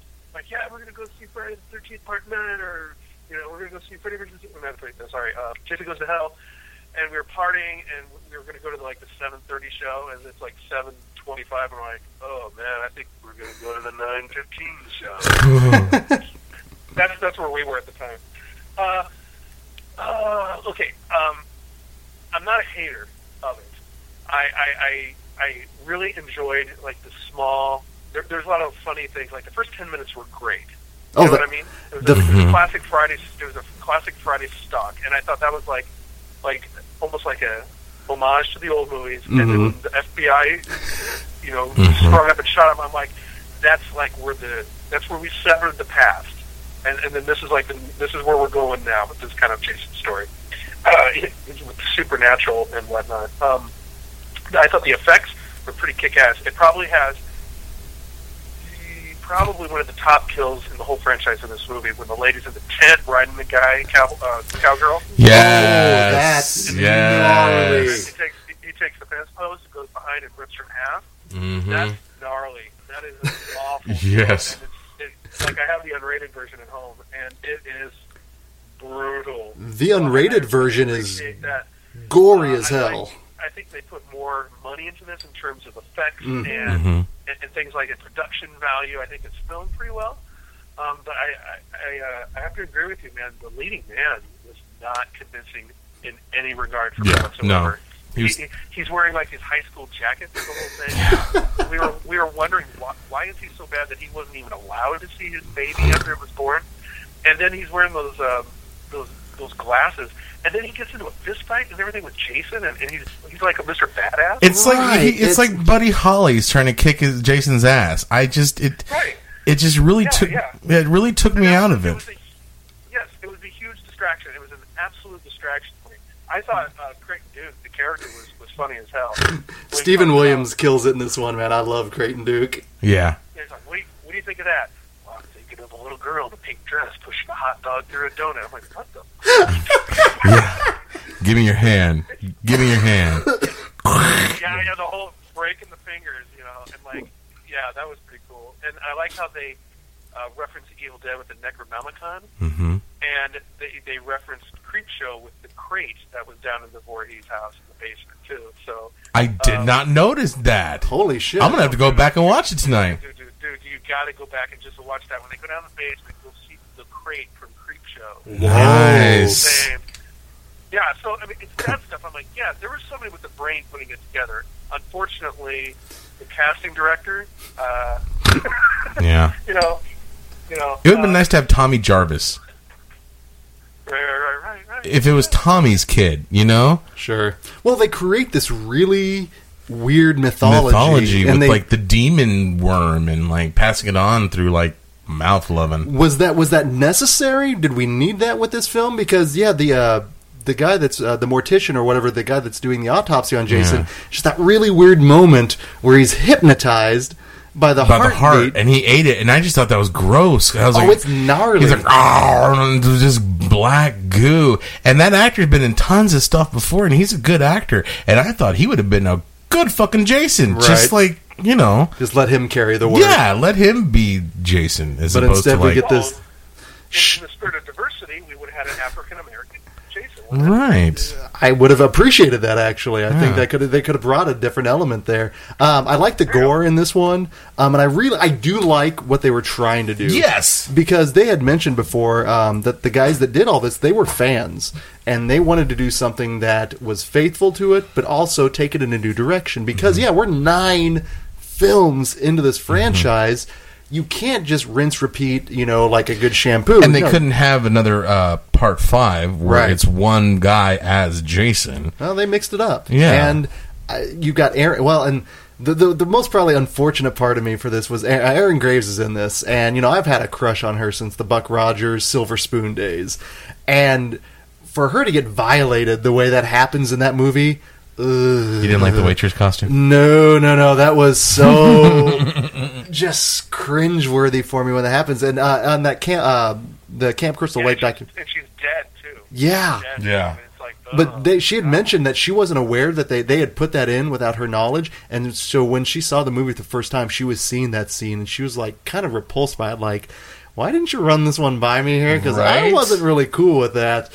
Ew, it's pretty nasty. Uh, but yeah, huge gore factor in this one. This one is probably one of the goriest entries in the Well, franchise. five minutes, you got blood and guts splattered.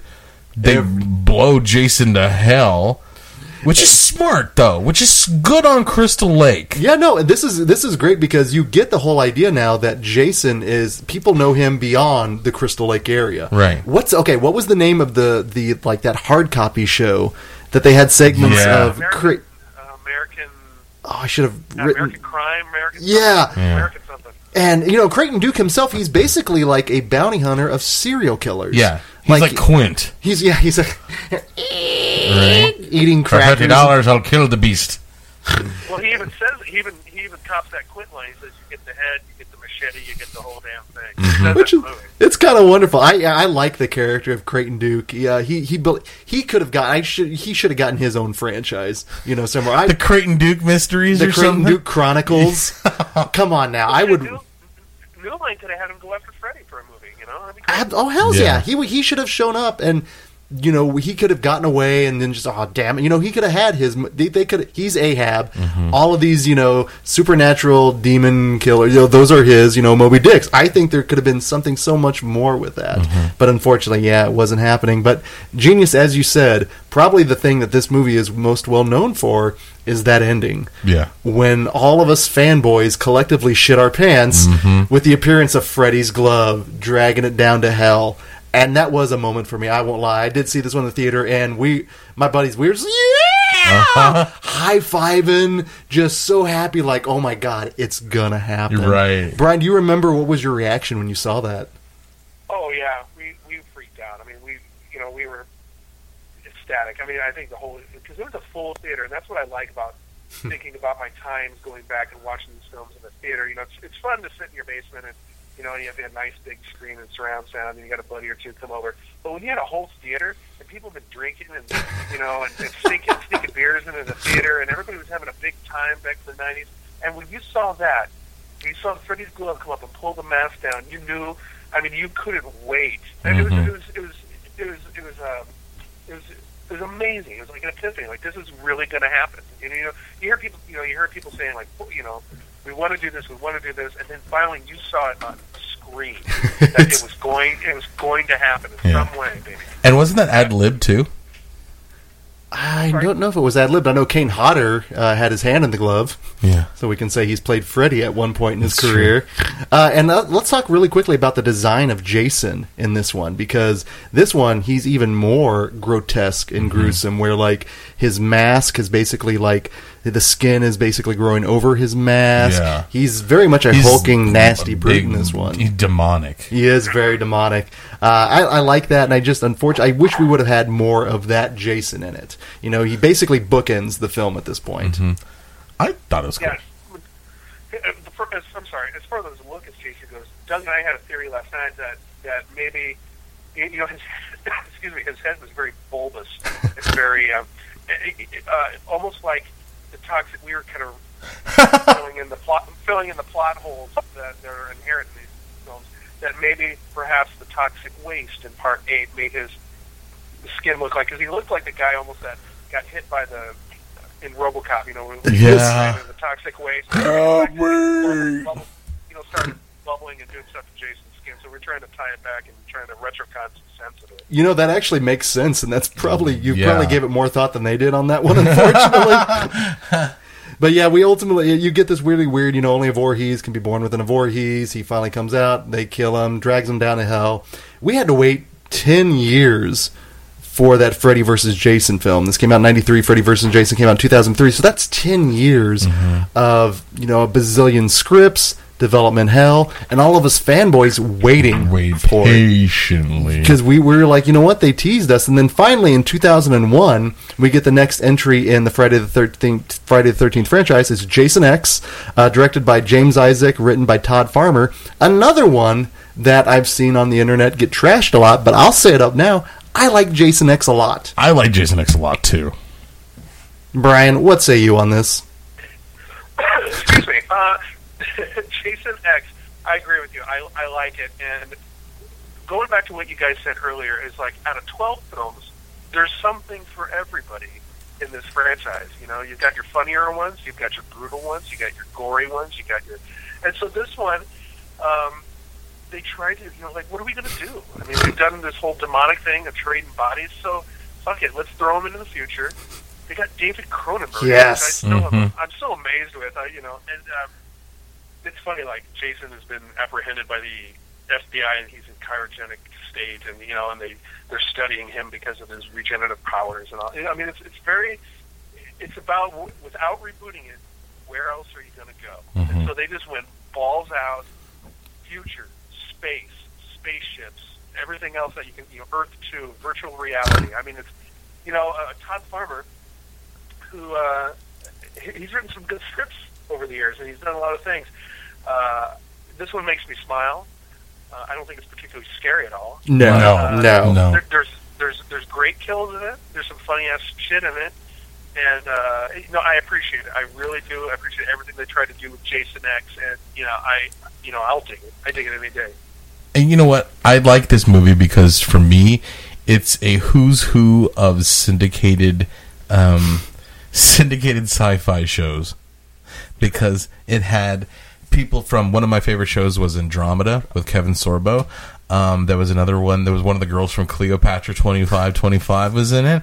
There was another one of the girls from um, uh, Mutant X. You know, all those like syndicated trashy kind of like offshoot sci-fi. There was a little bit of those. They were they were like, oh, that's Lexa Doig. You know, like she's Andromeda. She's fucking hot. And like, hey, that Robo chick, that's the one from Andromeda too. And the chick that gets her face cryogenically frozen and then smash, which is my favorite kill in that whole movie, Hands and probably down. the latter series.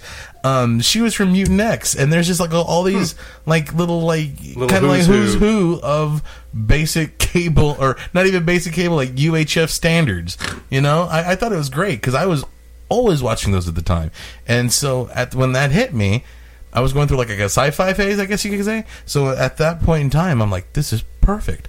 I even I even bought the nanobots because I was like, yeah, I'm right there with you. Like I get it. The nanobots are improving because of the decayed flesh, so they're doing work. So they're making Super Jason. I love this movie. Yeah. I think it works because it doesn't take itself seriously. No. it. You know, they say you know franchises go out to space to die, but to me, I was great. I really like this And one. they even brought back the uh, sleeping bag. Yes, they did. Yeah. the- the- when he ends up in that little hologram, holographic area, And once again, confusing him. Yes. You know, just kind of like psychologically fucking with him for a bit. even Uber Jason, you know, has Right. it, it's great. Um, some good kills. The, the the the cryogenic face freezing kill is Glorious. spectacular. Just in how inventive it is and how mean it is for the most part. Because this, these aren't scary films there No. at the very end. They're more action oriented. Again, you're going to see these kids die. Mm-hmm. And then when he was like confused with the robot, he's like, I, I thought, thought I, I just ki- killed you. Why are you like up and about attacking me? It's it's kind of great there. And then that reveal of Uber Jason, I liked it a lot. I Mm-hmm. Thought it was it was cheesy, but it But was it kind of yeah, it was campy cheesy. Yeah. and it fit the tone of the movie. And that's the thing I think that works with this film is tonally it's consistent. Mm-hmm. It's not going to take itself seriously. It knows what it's doing. It knows like, what it is. Like part six. Yeah, very much like part six. Yeah. Uh, I don't know if I would call this one so much a horror comedy, but it's definitely Horror sci-fi. yeah, yeah, very in that vein. Um, I'm not, now I'm not going to show it with aliens by any means. No. uh, but it really. But I it- show with Leprechaun in space or the Critters in space movie. right because those are fun. I Yeah. won't show it with Hellraiser in space because that's no good. No, nor Uh, Event Horizon because it's not as scary. Yeah, the Event Horizon. That's scary. that's scary. That's That's that's, a- scary. That's a great film. Uh, but you ultimately have uh, the way Jason is uh, put to his demise in this one. Is he's basically caught out in space, going towards the sun, which is kind of great. But I love it. No, but he comes back. Oh, which when is great. No, no, no. Is that- because no? The end of the movie, it pans down back on Earth, and there's two people at Crystal Lake, and they're like, "Hey, look, a shooting star! I think it Oh, landed that's over there." right. And so he's home. You get this blob esque ending he's to it. Yeah. It's kind of like, it, Yeah, he's, he's yeah. It's they're on Earth too, and they're like, "Oh, look, a shooting star." You're absolutely right. So yeah, it's kind of. I forgot. I forgot about that ending. Yeah. that worked. I need to watch that again because just even talking about it, It, it- the whole movie for me just worked. Yeah. Yeah, I thoroughly enjoyed. It. Vastly this movie. underrated. Um, which then brings us. Um, we had to wait ten Oh, years final, for this. Brian, oh, final thoughts on X? oh, yeah. Sorry, sorry. Final thoughts on Jason X. you know, I, I thought Jason X for what for what it is and what they were trying to do. I think it works. I think it totally works. It's you know, like I don't know if I, I don't know if I can call it.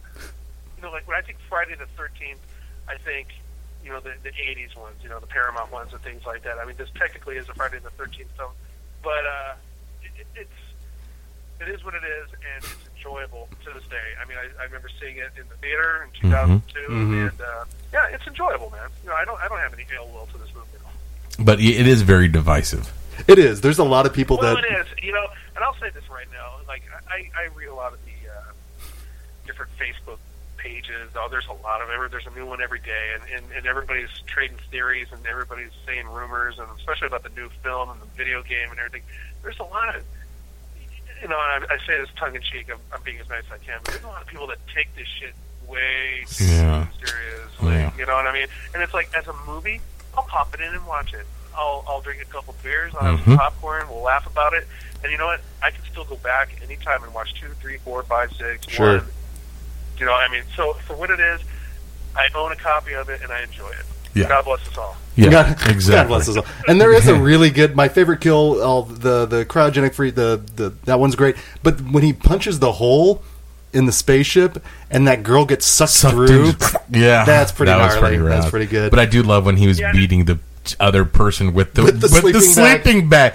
Yeah, we love having premarital sex and smoking marijuana, and he's like, "Fuck yeah, let's do this." y'all be talking to me direct Right. on that one. Yeah, it's it, it's it's a fun movie, man. I haven't had that much fun since part six, so I for me this one kind of goes in the rotation, uh, just in terms, Yep. and I need I need to rewatch it again. Mm-hmm. Uh, but that takes us to 2003, uh, Freddy versus Jason, which my God, they tried to get this off the ground so many times, like just unreal, because they couldn't find a script that worked. You know, it's a great concept, but how do you make it work? Give us an excuse to get these two together. Give us a good story to give us together. And I won't lie, this one, yeah, I'm still.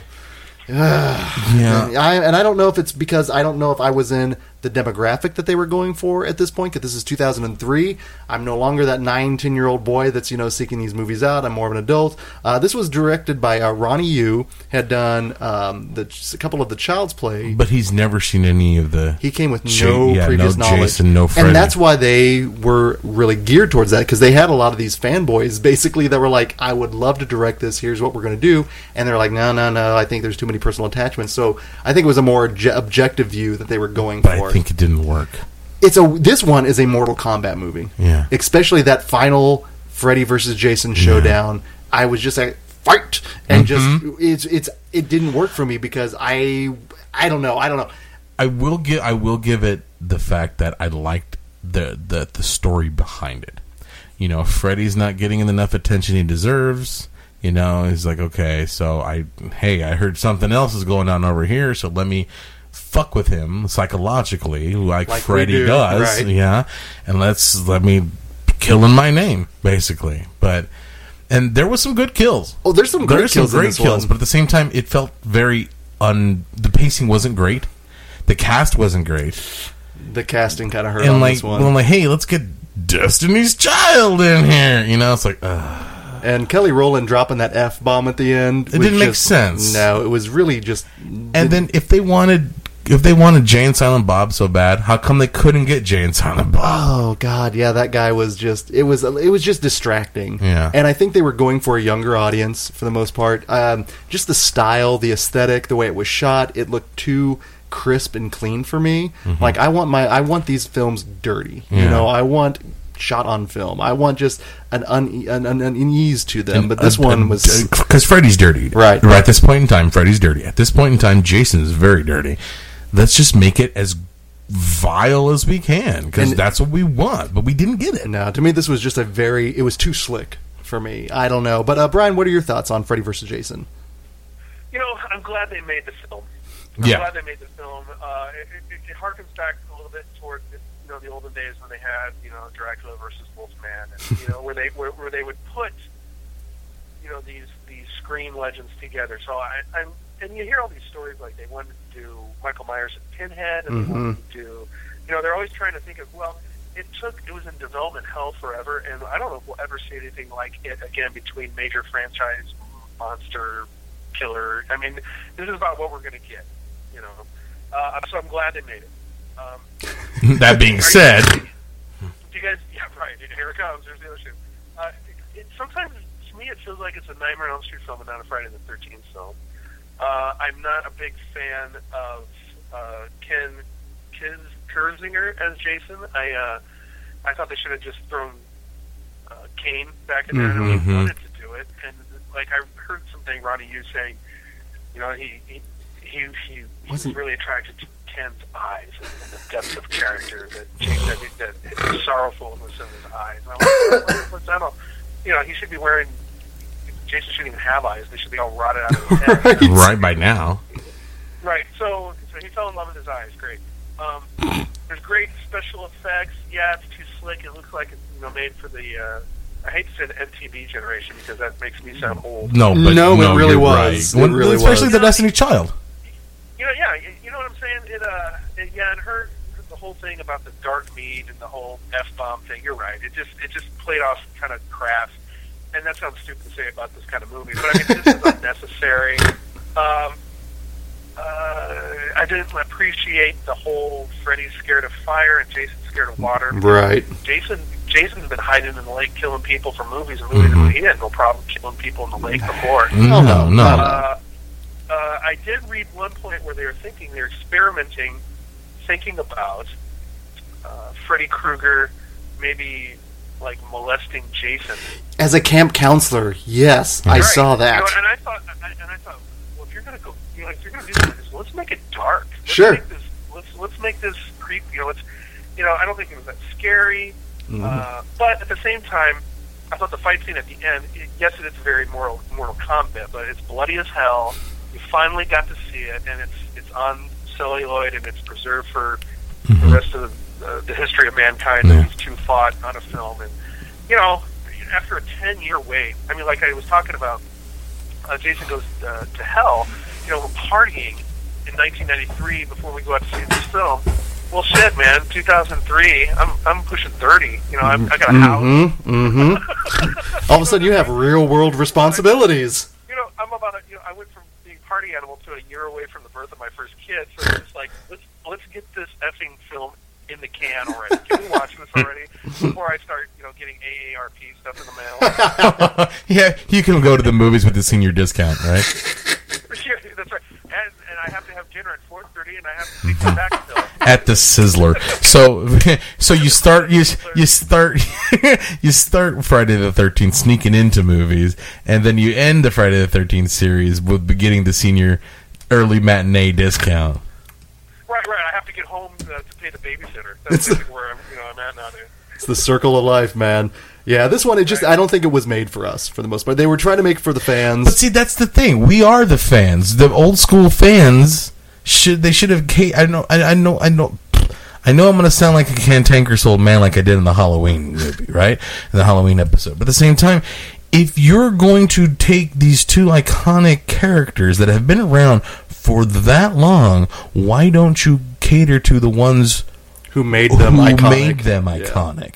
Who are the fans from Get? You know? Sure. No, it ju- that's maybe maybe that's why the the main issue was bringing in Ronny Yu because he didn't have the reverence for the material. He saw it more as just more of a little bit of a playpen, but really couldn't give the good homage. And I think that's that's their bad. They know they wanted to go a first perspective with no bias or anything like that. But at the same time, a movie like that should have been made by a fan.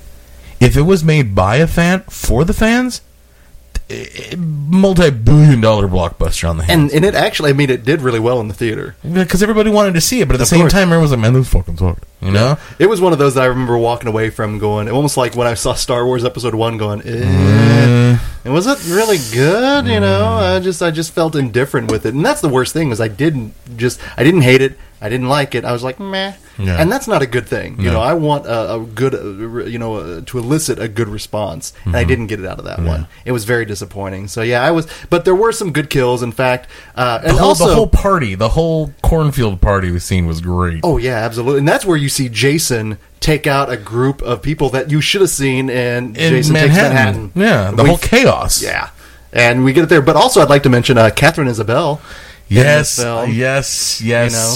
She's she. friend of the podcast, uh, Mm, and her boyfriend gets a gruesome death. In fact, that's my favorite kill from this film. well, before he gets scrunched up in the bed, he gets stabbed repeatedly and violently with the machete. Because anybody that's going to fuck with Katharine Isabelle, it's not me, That's- deserves to get their come up. That's what happens. That's what All happens. right. So, uh, did you have a good favorite kill on that one, Brian? Well, first of all, let's back up a little bit. Hit stop, rewind. Katharine Isabelle, she's a friend of the podcast. Well, no. I should say. I should say we love her on the podcast. Well, yeah, we're fans fans of her. On the show. I was, uh, I was going to be very jealous, yeah, because she's uh, she's something else, right? She's awesome. Love her. Love her. Yeah, yeah, yeah. Um, I, like I said, I'm glad they made the film. I mean, I, I spent the money. I saw it twice. On, Right. I mean, I own the on- on DVD. I saw it twice on opening weekend because I've been waiting forever to see it, and uh, you know, uh, I pop it in every once in a while. It's not in my regular October rotation where I watch horror movies all the time during October, and uh, but you know, like I said, I appreciate the fact that they got up their ass and they they got it done. You know, because About fucking time, right? yeah, really, gosh, my word, ten years plus. You know, so they got it, they did it, and and and the, the the ending was kind of funny. You know, with the whole wink and everything, wink and a nod, and Well, they, I mean, you know, I, I I like Robert Englund. You know, so I, I was glad that, that he was in. yeah. And Apparently, there's rumors of another Freddy versus Jason round too. or well, I mean, that's why they did it to open up that way for the possibilities of sequel, which we haven't seen, because ultimately, what happened with both of the franchises, they get their gritty remake. they got the remakes, the reboots, which yeah, uh, 2009, Friday the 13th, the reboot, the remake. I like this remake more so, especially than the Nightmare on Elm Street one. I thought the Nightmare on Elm Street one was frivolous, dumb, and unnecessary. This one, I thought it it was it was well done. It was more more fanboy. You know, I like the way that they took the first three and kind of just put them in like the Reader's Digest Friday the Right. Thirteenth. The bathroom reader on that Right. one. Uh, and you've got uh, Derek Mears, his first time as Jason, or I guess his only time technically, but he Mm-hmm. He's was an imposing, scary. And Jason. this is again going uh, harkening back to the original, you know, uh, you know, human Jason. He's very fast. He runs after you, Mm-hmm. which is kind of unsettling. There were some moments in this film I was genuinely like, "Oh shit! Oh shit!" Yeah. which surprised me. when he's chasing that dude at the tree, and then he just like kind of he literally like normal Jason just like, but he like leers back like he's pitching a ball and just like slam. he has a physicality that we Yeah. haven't seen in a while since the Kane Hodder. Um, yeah, this film though, again, this is also a very divisive film because people didn't want necessarily them to be remaking, rebooting something because in it. I'm iffy on remakes and reboots for the Yeah. most part. You know, I can understand why some of them need to exist. Some of them, they're just, you know, for the most part, ponying off of a name. Uh, Brian, what, what were your thoughts on Friday the 13th, the remake? I will argue with anybody at any time about this film that doesn't like it because I think it's fantastic. Mhm. I'll, I'll put it out there and just say it. And I saw this opening weekend with Scott Zimmerman, Zip, from our podcast. We went and, and saw it, and uh, I was floored. Uh, I just thought, finally, after uh, everything we've talked about the last two and a half hours, after all these movies and everything, we're, we're getting something that gets back to what Yeah. I fell in love with. And it was scary Jason. It was Jason wearing the, the, the, the potato sack or the, the Yeah. head wrap. Mhm. It was Jason stalking his prey. It was Jason protecting his turf. It was, uh, you know, the Good old Jason. creepy. It was the creepy woods again, making the woods scary. It was uh, it, it just everything. You know, we drop mythology. We just and we get back to The basics. there's yeah, where there's this guy who I guess pretty much will leave you alone unless you get into his territory. Then you better get the fuck out Right. now.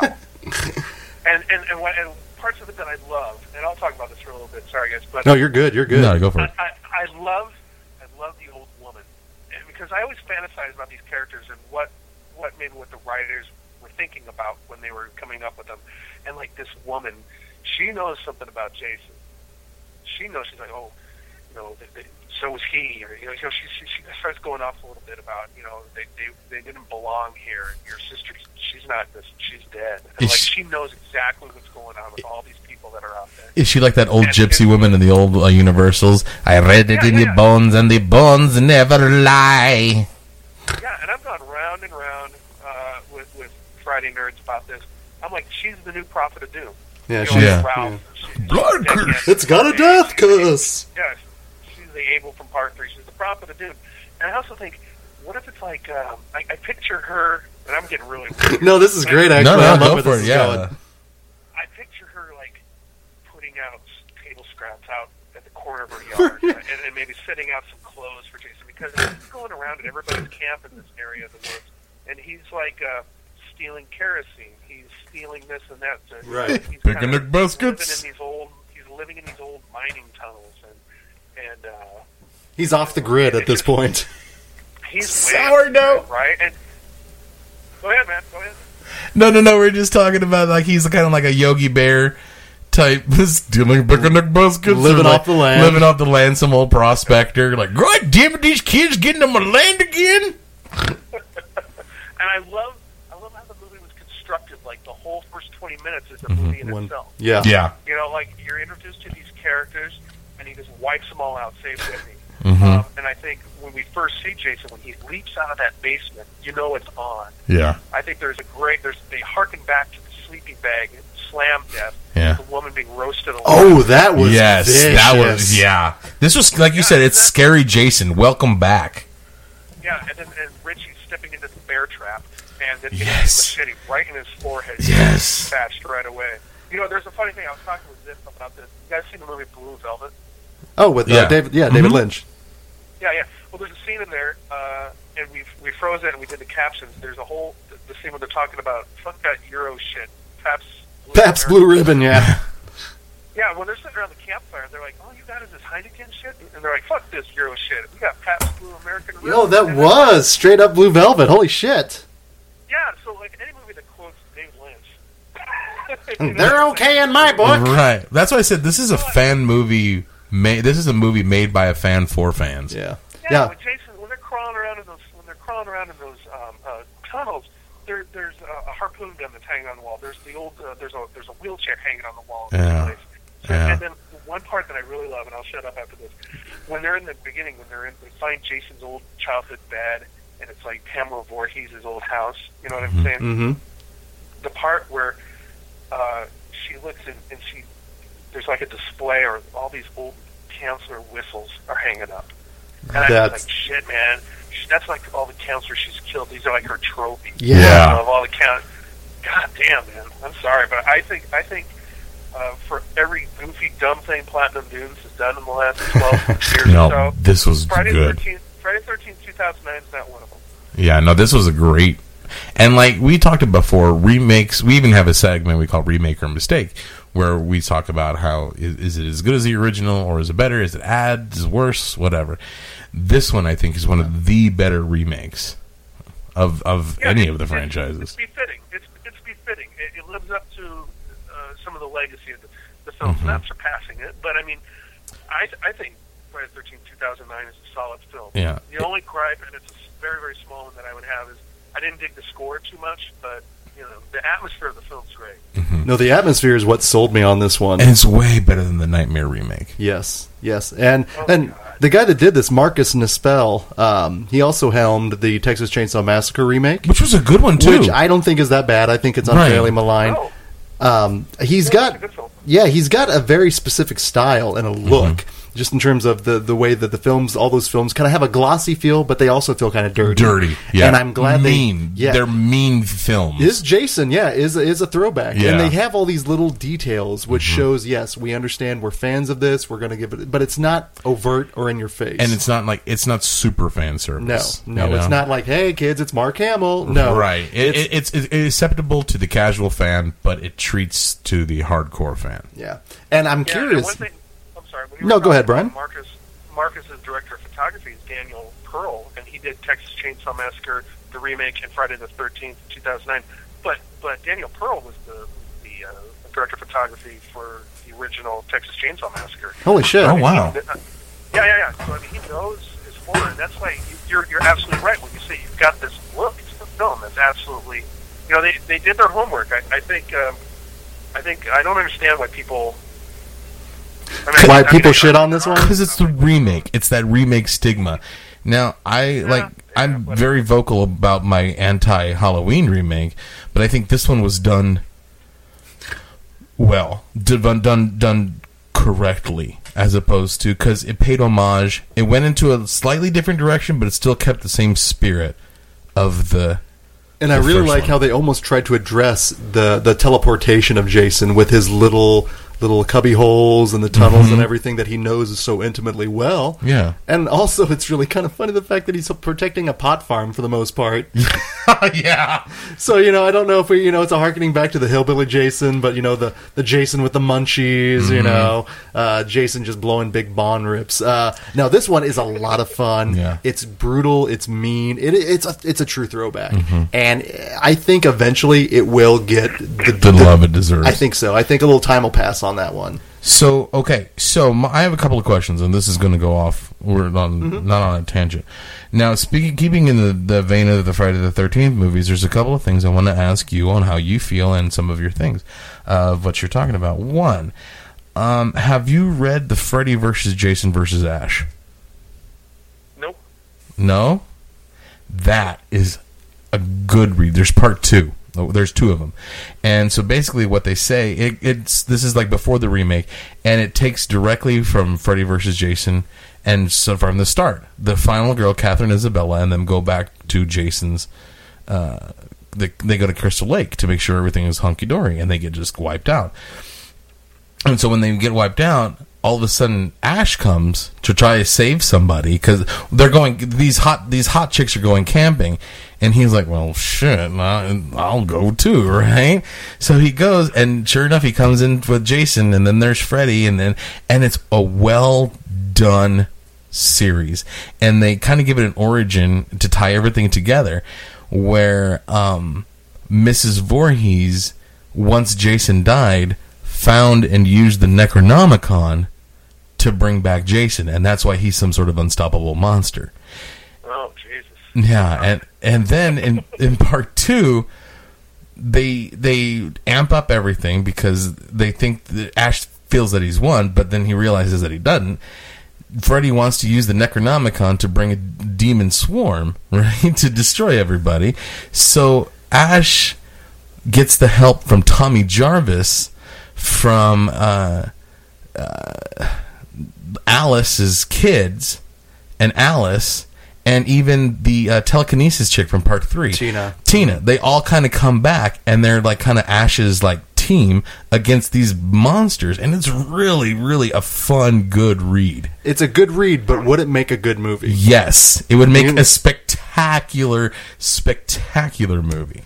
Uh, you know, but what you know what'll happen though is they'll give it to some director that's never seen Evil Dead, never seen Nightmare, never seen Friday, and it'll be a clusterfuck. Yeah, and then also, did you play the old uh, Friday the Thirteenth on the Nintendo? Oh yeah. What what what did you think?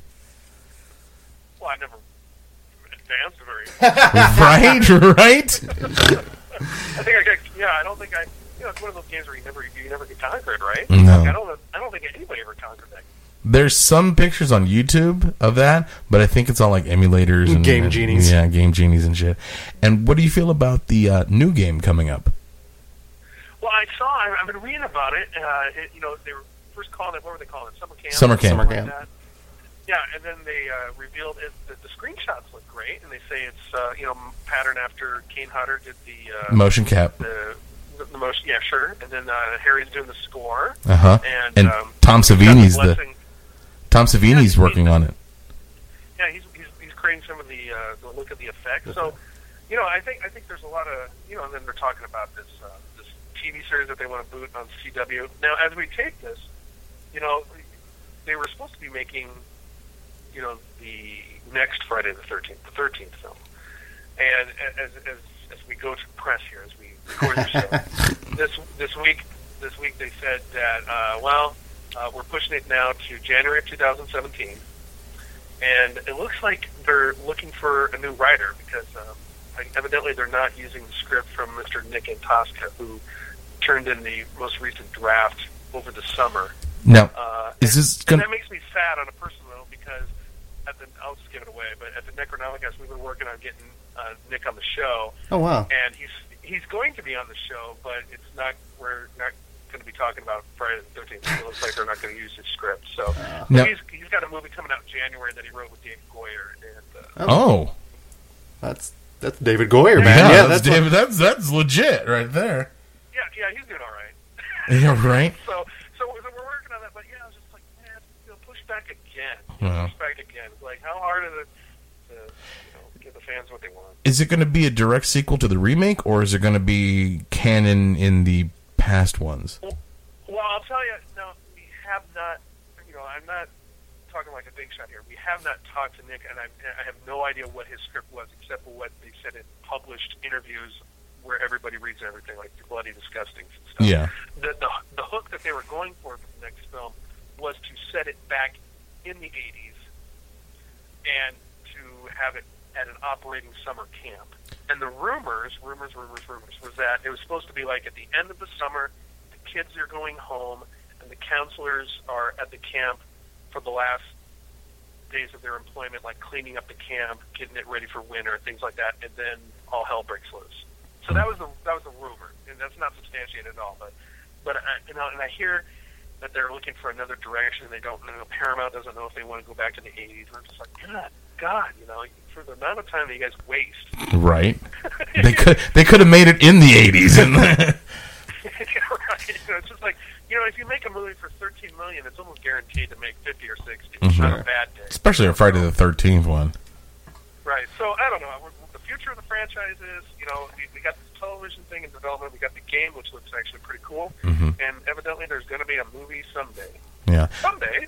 Speaking of, um, were you disappointed when you first saw Friday the Thirteenth, the series, and realized that it had nothing to do with Crystal Lake, but a antique but store. an antique store? Yeah, Yeah, I mean, I remember staying up. Uh, I had an old black and white TV that my parents um, had in the basement, and um, I remember going down because it was like, didn't it go up against Saturday Night Live? Wasn't it like on a Friday or Saturday night, like late at night, or maybe it was syndicated, so it was up to the individual. Yeah, it was syndicated. I syndicated. remember, I remember turning on the TV and it would crackle on. It was black and white, and I'd move the rabbit ears and I'd watch it. and I'm like, what? What is this? What is this all about?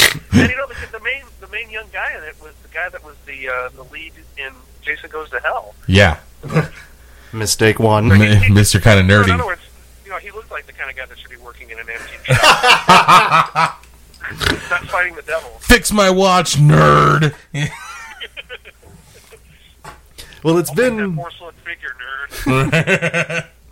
it's been a pretty crazy journey here. Uh, we, you know, it, Friday the Thirteenth will continue to, I think, inspire through the past films. Like you know, we talked about the future. There's a lot of stuff going on with it, but you know, we're forever fans. We'll always, eventually, one way or another, imbibe it, ingest it, make it part of our lives. Brian, thank you so much for taking the time to do this, man. I know this has been a uh, a long-winded podcast, but I appreciate you bringing in your insight and your thoughts on this, man. This has been a blast. Yeah, this was a lot of fun.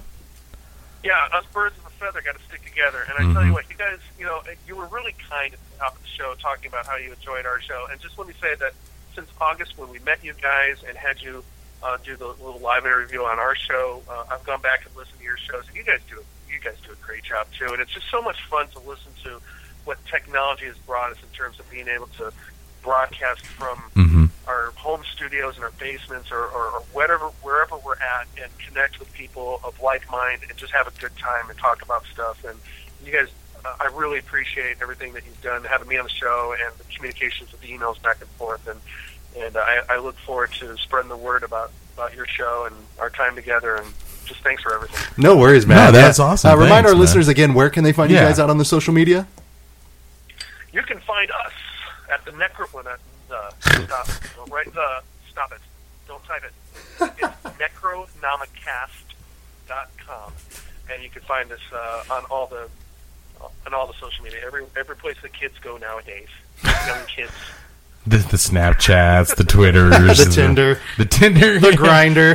right? You porn, all that stuff. Oh man, well, genius is always, my friend. Thank you for involving us and uh, doing everything. And on that note, uh, my name is Greg D. I'm Genius McGee. Reminding you, it is never too late to get nerdy about nostalgia, and we will see you in your dreams.